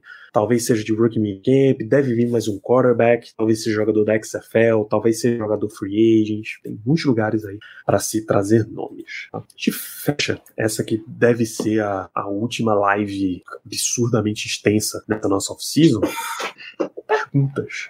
Vão mandando as perguntas de vocês, a gente já tem uma série de perguntas aqui. Abro já com a pergunta do Vitor: qual posição ainda precisamos reforçar? A gente estava, Vitor, só um comentário aqui, a gente estava na segunda escolha do draft. Você já está pensando nos reforços que o time pode ter? Calma, aproveita o processo também. Mas vamos lá, Diego. Eu acho que inside linebacker, não, não tem dúvida, é um grupo suspeito que a gente espera que as trincheiras e outras posições né, secundária consigam talvez minimizar um pouco do impacto. E aí eu já penso para o futuro, tá? Eu já acho que eu, eu, eu, eu, posso dar uma de Walter, Walter Football. Não vou falar o nome do jogador, mas vou falar a need do Steelers do, do ano que vem da primeira rodada. Para mim, é, por mais que a gente tenha escolhido o Keanu Benton, é defensive tackle, um defensive tackle de pedigree, porque 34 anos vai fazer o, o Ken Hayward e a gente sabe que ele está num contrato bem salgado e a gente precisa já começar a pensar um pouco no, no eventual substituto para ele. Então, um jogador defensive tackle ali, exatamente onde o, o, o, Ken joga, eu acho que é um, é um ponto onde a gente precisa começar a pensar, mas isso pro ano que vem, vamos dar esse ano, mais o próximo ano pro, pro Ken, mas já é um cara aí, já é uma necessidade que eu vejo bem, bem latente assim dentro dos Steelers. Germano, tem alguma posição que você acha que ainda dá para reforçar? Isso linebacker e LB. A, a nossa rotação atual tem o número 1, um, que é o Marcos Robson, número 1 um geral. Nós temos o Eladio Roberto e nós temos o Camilo Heráclio também. É, e, tem a, e, a, a, Musa também, né? Musa a Musa, a Musa, é, Priscila Senna. Esse aí só, só os bons entendedores entenderão, tá? Deixa no ar. É, mas eu realmente acredito que a gente possa sim reforçar um pouquinho mais essa posição. Até hoje mesmo eu estava vendo no Twitter algumas pessoas falando que a gente poderia trazer o Miles Jack de volta e eu não me oponho. Eu acho o Miles Jack um bom jogador. A gente só teve que cortá-lo porque realmente o cap hit estava muito alto. Mas eu não, não me oporia à volta dele, por exemplo. Então eu acho que a, a principal posição que a gente poderia reforçar seria a posição de inside linebacker, mas também não sei se o time quer fazer isso. Teve um inside linebacker que é, não exerceram né, a função de. A, Isaiah Simmons. Isaiah conheci, Simmons. Conhecido como meu xodó. É um jogador, quem sabe, né? Pô, a, a gente tem que lembrar isso. É, o draft terminou, mas a free agents continua, né? Sim. Óbvio que agora dá uma acalmada, né? Porque as movimentações mais severas acontecem antes do draft, mas oportunidades são oportunidades, né? E o, o Marcão já mostrou que se aparecer a oportunidade, ele, ele agarra. Até para dar uma olhada se quanto o Steelers foi atrás de Isaiah Simmons nome de draft. E a classe de 2020, a gente vai descobrir aqui. É, mas o que eu acho que o Steelers precisa reforçar ainda é retornador. Você tem ainda. Você perdeu o Steven Sims, que, é, que vinha sendo o retornador número 1. Um. Você ficou com o Ganochelski, que perdeu a vaga, tá? Não tem, não tem moral nenhuma pra falar. Tô tirando. Não adianta, já mano. Todas as, as posições que eu coloco. Não dá. E continua sem aparecer. É, de todo jeito, você tem esse tipo de jogador assim muito abaixo. É, não dá para confiar que Calvin Austin vai ser um retornador, não é só porque ele é rápido que ele pode ser um retornador mesmo. Então, vai atrás do, de um retornador. Se vai ser Jordan Bird, undrafted free agent, se vai ser Gunnar Chelsea, se vai ser Calvin Austin ou outro jogador, deixa a competição decidir quem for melhor na posição, fica. E dá é. Eu acho que, meu, espero que a gente não tenha dado é, bem, bem, quase literalmente um tiro no pé, né? Porque a lesão foi no pé do, do Calvin Austin, mas assim, o Calvin Austin tem tudo para ser um baita do retornador, né? Não só retornador, mas até uma, uma, uma, arma ofensiva em algumas situações que, que vai ser bem interessante. Então, eu tô torcendo bastante pro, pro Calvin Austin, porque foi uma escolha que eu gostei muito, né, no, no draft do, do ano passado, mas que infelizmente teve uma lesão que basicamente tirou ele da temporada. Isso é 2020, acho que não temos. Ah, gente, não tem como Steelers ter ido no Pro Day de 2020 só virtual, porque foi 2020 quando o coronavírus, né? a pandemia bateu pesada e não, não puderam liberar isso daí. Mas deixa eu ver. Simmons, Simmons acho que é Clemson. Clemson. Era 12 de março. Mas olha, antes de fecharem tudo, Mike Tomlin e Kevin Colbert foram ao Pro Day de Clemson. Dan Rooney Jr. também, onde tinha não apenas Isaiah Simmons, como T. Higgins, receiver que hoje tá no Bengals, e Tanner Mills, que veio para os Steelers. Veja só você. Tá vendo como essas coisas fazem sentido? Um dia isso volta. Mais perguntas. PDR Ferro. Patrick Peterson e Brian McFadden discutiram no podcast deles. Eles são primos, inclusive, tá? Eles têm esse podcast, ambos cornerbacks, ambos primos. Se os Steelers dessa temporada lembram o elenco do time que ganhou o Super Bowl 40, um time que é comandado pela defesa, quarterback segunda lista ainda, né? Um pequeno ônibus como running back, além de bons wide receivers. Germano, eu acho que para você não lembra. Não, não, nem um pouco. É porque, assim, acho que quase ninguém que tá acompanhando a gente lembra dessa época. Eu também também eu não acompanhava ainda, mas enfim, já vi muita coisa sobre esse time. E são situações completamente diferentes. O Big Ben, no segundo ano, ele era um, quarter, um dos principais quarterbacks da liga. Eu falo isso sem titubear, porque no primeiro ano dele, ele ganhou 15 partidas em sequência. Ponto. O cara, o cara começou na. O, o cara entrou na semana 3, eu acho, dentro da lesão do, do titular e aí perdeu pelo jogo realmente, mas não foi como titular, e aí depois, a partir da quarta semana que ele realmente virou titular, ele ganhou 15 em sequência. A gente só foi perder para o Patriots na final de conferência. Então, assim, muito diferente, porque o, o nível que o Big Ben estava jogando naquela época era muito melhor do que o nível que o Kenny Pickett jogou nessa primeira temporada. E também, em relação à defesa, assim, claro, as duas defesas são muito fortes, mas, por exemplo, há, é, dois, dois pequenos ônibus, cara, não, o, o, o, Jerome Bettis era um dos principais running backs da liga. Eu, eu gosto do Andy Harris, mas ele não tá nesse nível. Então, assim, vamos com calma. vamos com calma. É, eu acho que eu acho que tem que tomar é, bastante calma mesmo, que cara, o Big Ben teve é considerado talvez um dos teve um dos melhores anos de, de primeiro ano de calor assim, pelo, pelo que ele mostrou, sabe? Então, e era uma defesa, cara. Esse time já tava pronto, sabe? Faltava faltava um QB assim. E eu até ó, até dando uma olhada no, no, no ó, a gente tinha o Plexo Burris, a gente tinha o Heinz Ward, a linha ofensiva já tinha o Alan Faneca. Cara, a linha ofensiva não era muito, muito, muito interessante, mas eu quero dar uma olhada no, na parte defensiva, quem a gente tinha. Poxa, eu posso, a gente tinha o Joey Porter, a gente tinha o Troy Polamalo, a gente tinha o James Ferrier. Ó, deixa, deixa eu ver se eu acerto, Diego, a defesa base aí. Deixa eu ver se eu acerto, tá? Vamos lá. Uh, vamos lá. A secundária era, era, era Paula Marley, Ryan Clark, Ike Taylor e. Não. Não? Não era Ike Taylor, não? Não, não. Esse, esse, não, tem a, não, não tinha o Ike Taylor e não tinha o, o Clark. Aí você está tá pensando na defesa. Ah, de... 2008, é verdade. É, essa aqui não, foi o que a gente venceu contra o Seahawks. Contra, o Seahawks, é isso mesmo. Ah, então realmente eu não vou saber decorado, não. Esquece. É o, é o Chris Hope, Willie, uh, Chris Hope era o free safety uhum. o Willie Williams e Dishia Townsend eram os corners. Aí você tinha os uh, outside linebackers, era o Clark Hagans e o Joey Porter. E de inside você tinha o James Ferrier, o Larry Foots. E depois ali no Tritech era o Kruzuki de nose tackle. Aí defensive end era o Aaron Smith. E depois de é, right, left defensive end, right defensive end era o Kimo von Ohofen. Sim. Que é isso mesmo. Foi o que deu o tackle que lesionou o Carson Palmer. Exatamente. Exatamente. Vamos próximo. A resposta PDR é não. A gente não concorda com essa situação.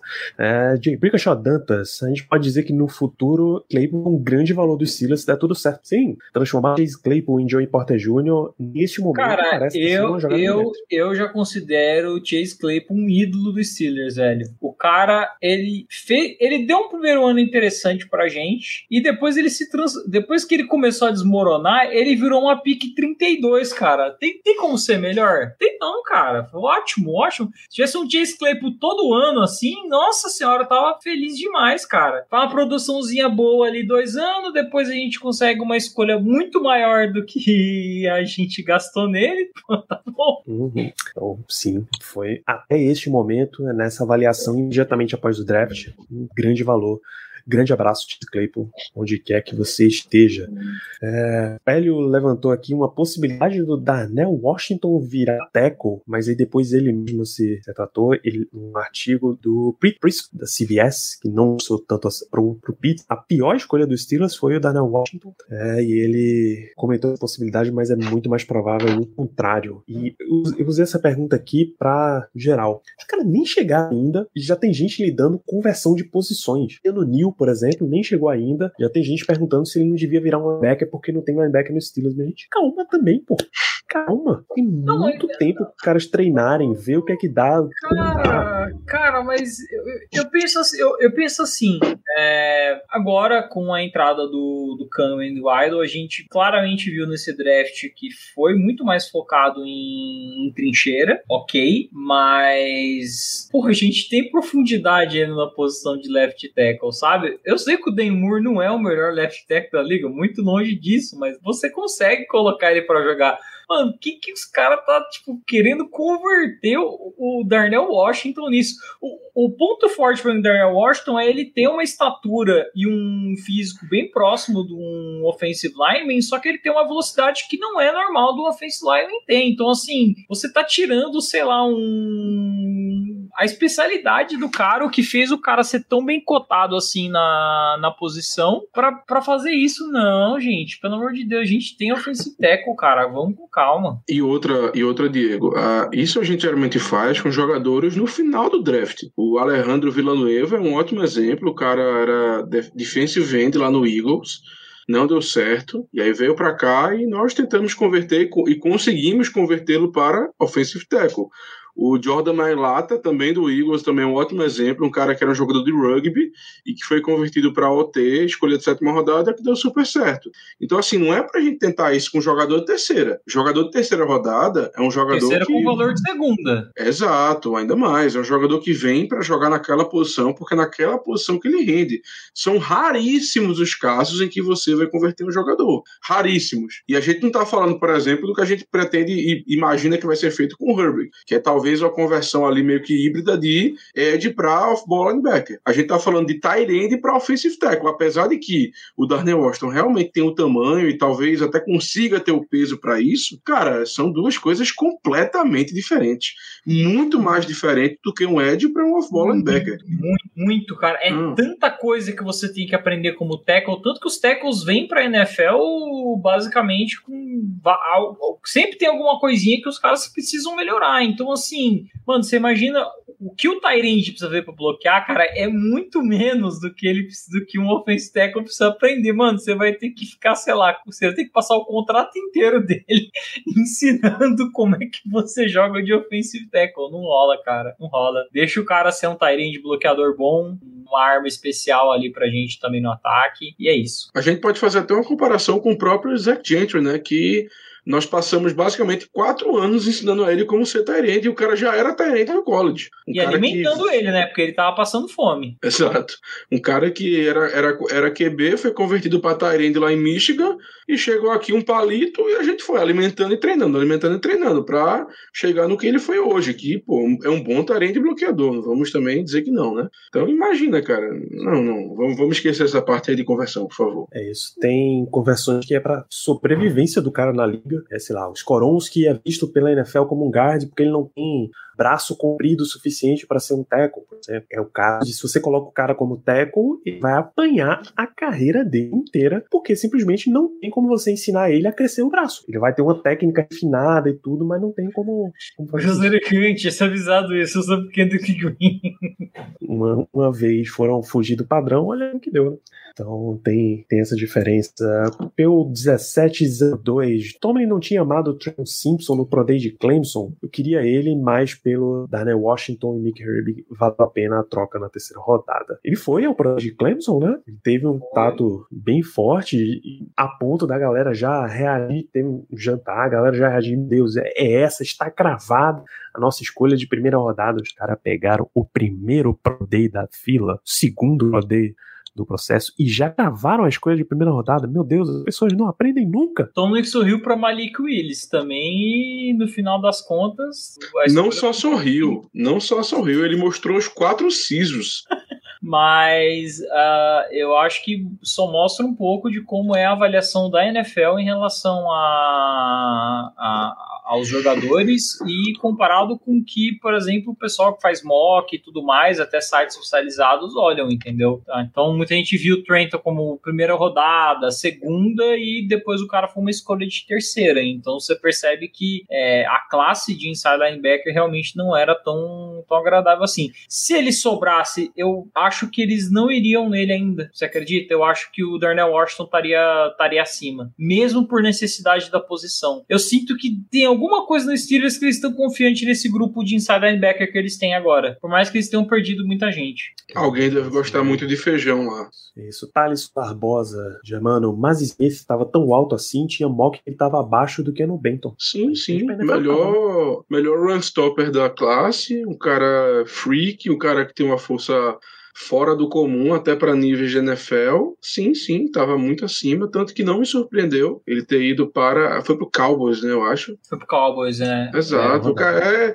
Eu, no meu mock eu tinha botado ele na 32, ou seja, eu botei na 32, o cara saiu ali na 27, 26, alguma coisa assim. É, eu, eu também achava que ele fosse sair ali no range da 32 para 36. Ele era um comecinho de segunda rodada. É um cara que faz só uma coisa, mas a gente até falou, né, que o motor dele é sensacional. Ele é um dos tackle que consegue jogar todas as, as descidas. E o Cowboys teve a pior defesa contra jogo corrido no ano passado. E, cara, com aquela OL do, do Philadelphia Eagles, mais o grupo de running backs que eles têm, você precisa realmente de um, de um stopper do nível do Maz Smith. E aí, a necessidade deles também era Tyrande, mas eles deixaram o Tyrande pro, pro segundo dia, porque a classe era bem mais profunda. Isso. Ainda Thaleson Barbosa não cabe um wide receiver na 132? Acho que não.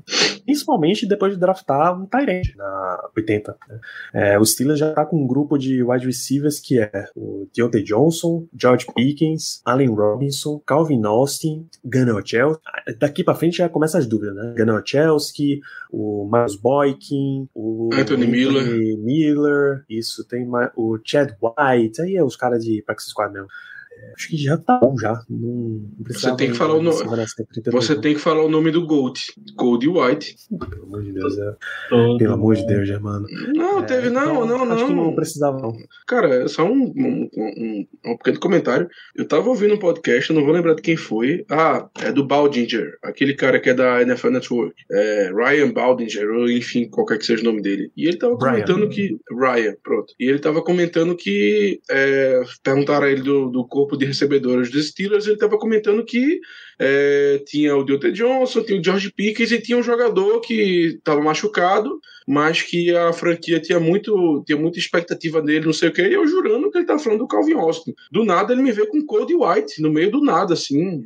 Eu parei, cliquei pause no programa e tirei do meu Spotify, porque eu não sou obrigado a ouvir isso. Cara, desses wide receivers aí que a gente olhou, é, o Xavier Hutchinson eu até achei interessante. Eu gosto muito do Parker Washington, é o mini, mini tratorzinho ali. Só que, cara, depois que o Allen Robinson veio, não tinha nenhuma necessidade da gente ir atrás de wide receiver nesse draft. Ano que vem a gente vai, como sempre, numa segunda, terceira rodada, é, procurar valor na posição, que é uma coisa que a gente sabe fazer. Então não se desesperem em relação a isso. É, tanto o Xavier Hutchinson como o Park Washington, sexta rodada, né? Washington na 185 para Jacksonville e Hutchinson na 205 para Houston. Eu acho que é o seguinte, o receiver você precisa ter todo, ficar trazendo sempre, todo ano, todo ano. Todo ano você coloca um ou dois nomes aí no teu grupo, running back é a mesma coisa, é, linebacker é a mesma coisa, os corner ali de baixo tá no, no offend, porque é um tipo de posição que às vezes você acha um cara de um propósito muito específico, às vezes você acha um cara que fisicamente é muito bom e ele vai te render. Às vezes você acha um cara super completo, como o Antônio Brown, por exemplo, assistir rodada. É muito difícil, mas às vezes você acha. Você consegue desenvolver esses caras assim. Sempre vai trazendo. Mas você também não é obrigado a trazer sempre, a draftar sempre, cara. Eu acho que um time que tem esse carimbo de desenvolvedor de wide receiver tão forte, eu já falei isso não sei quantas vezes aqui nesse, nesse programa, ele precisa de vez em quando pisar um pouquinho no freio e desenvolver jogadores para ocupar aquelas posições, pô. Tá certo o Kenny Pickett, quarterback, segundo anista, é bom você investir forte. Investiu, pô. Saiu o Chase Claypool, botaram Allen Robinson. Presença veterana nesse momento faz todo sentido e a comissão técnica disse que já está atrás dele. A gente fala mais de Allen Robinson na semana que vem. Eu acho que essa é a, a última pergunta. Qual é o calendário de off-season agora? Eu até achei aqui. Em 17 de abril a gente teve os primeiros treinos voluntários, só preparação física, reunião para ver tape,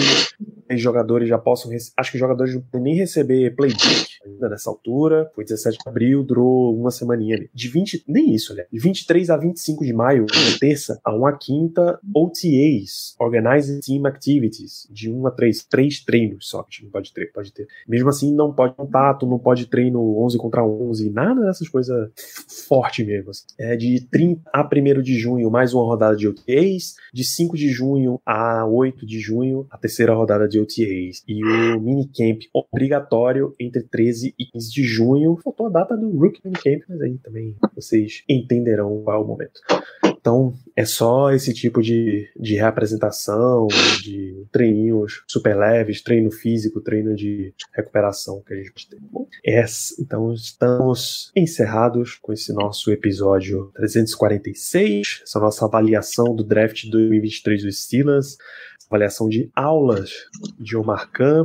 Suas considerações finais, Germano? Eu amo um homem e o nome dele é Omar Khan.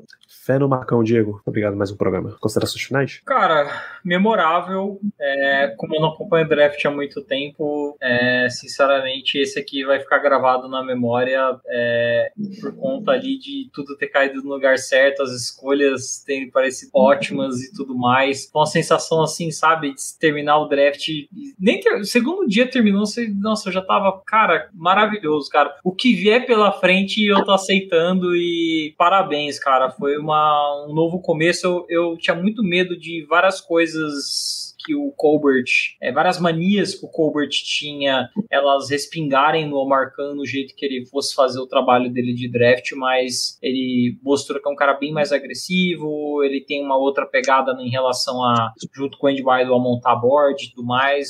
Gostei muito desse rumo que o Steelers é, tá levando, espero que próximo draft também a gente continue nessa, nessa pegada, assim, que realmente aí dá para dá para sonhar realmente a voltar a, a, voos mais altos. Perfeitamente, a gente fecha com mais uma imagem dele, né? O homem, a lenda, o contrabandista. Uma boa noite para todos vocês, um grande abraço para todos vocês. Divirtam-se, tem muita coisa aí até os voltar a campo. Semana que vem a gente está de volta com o mês Black Hello Brasil.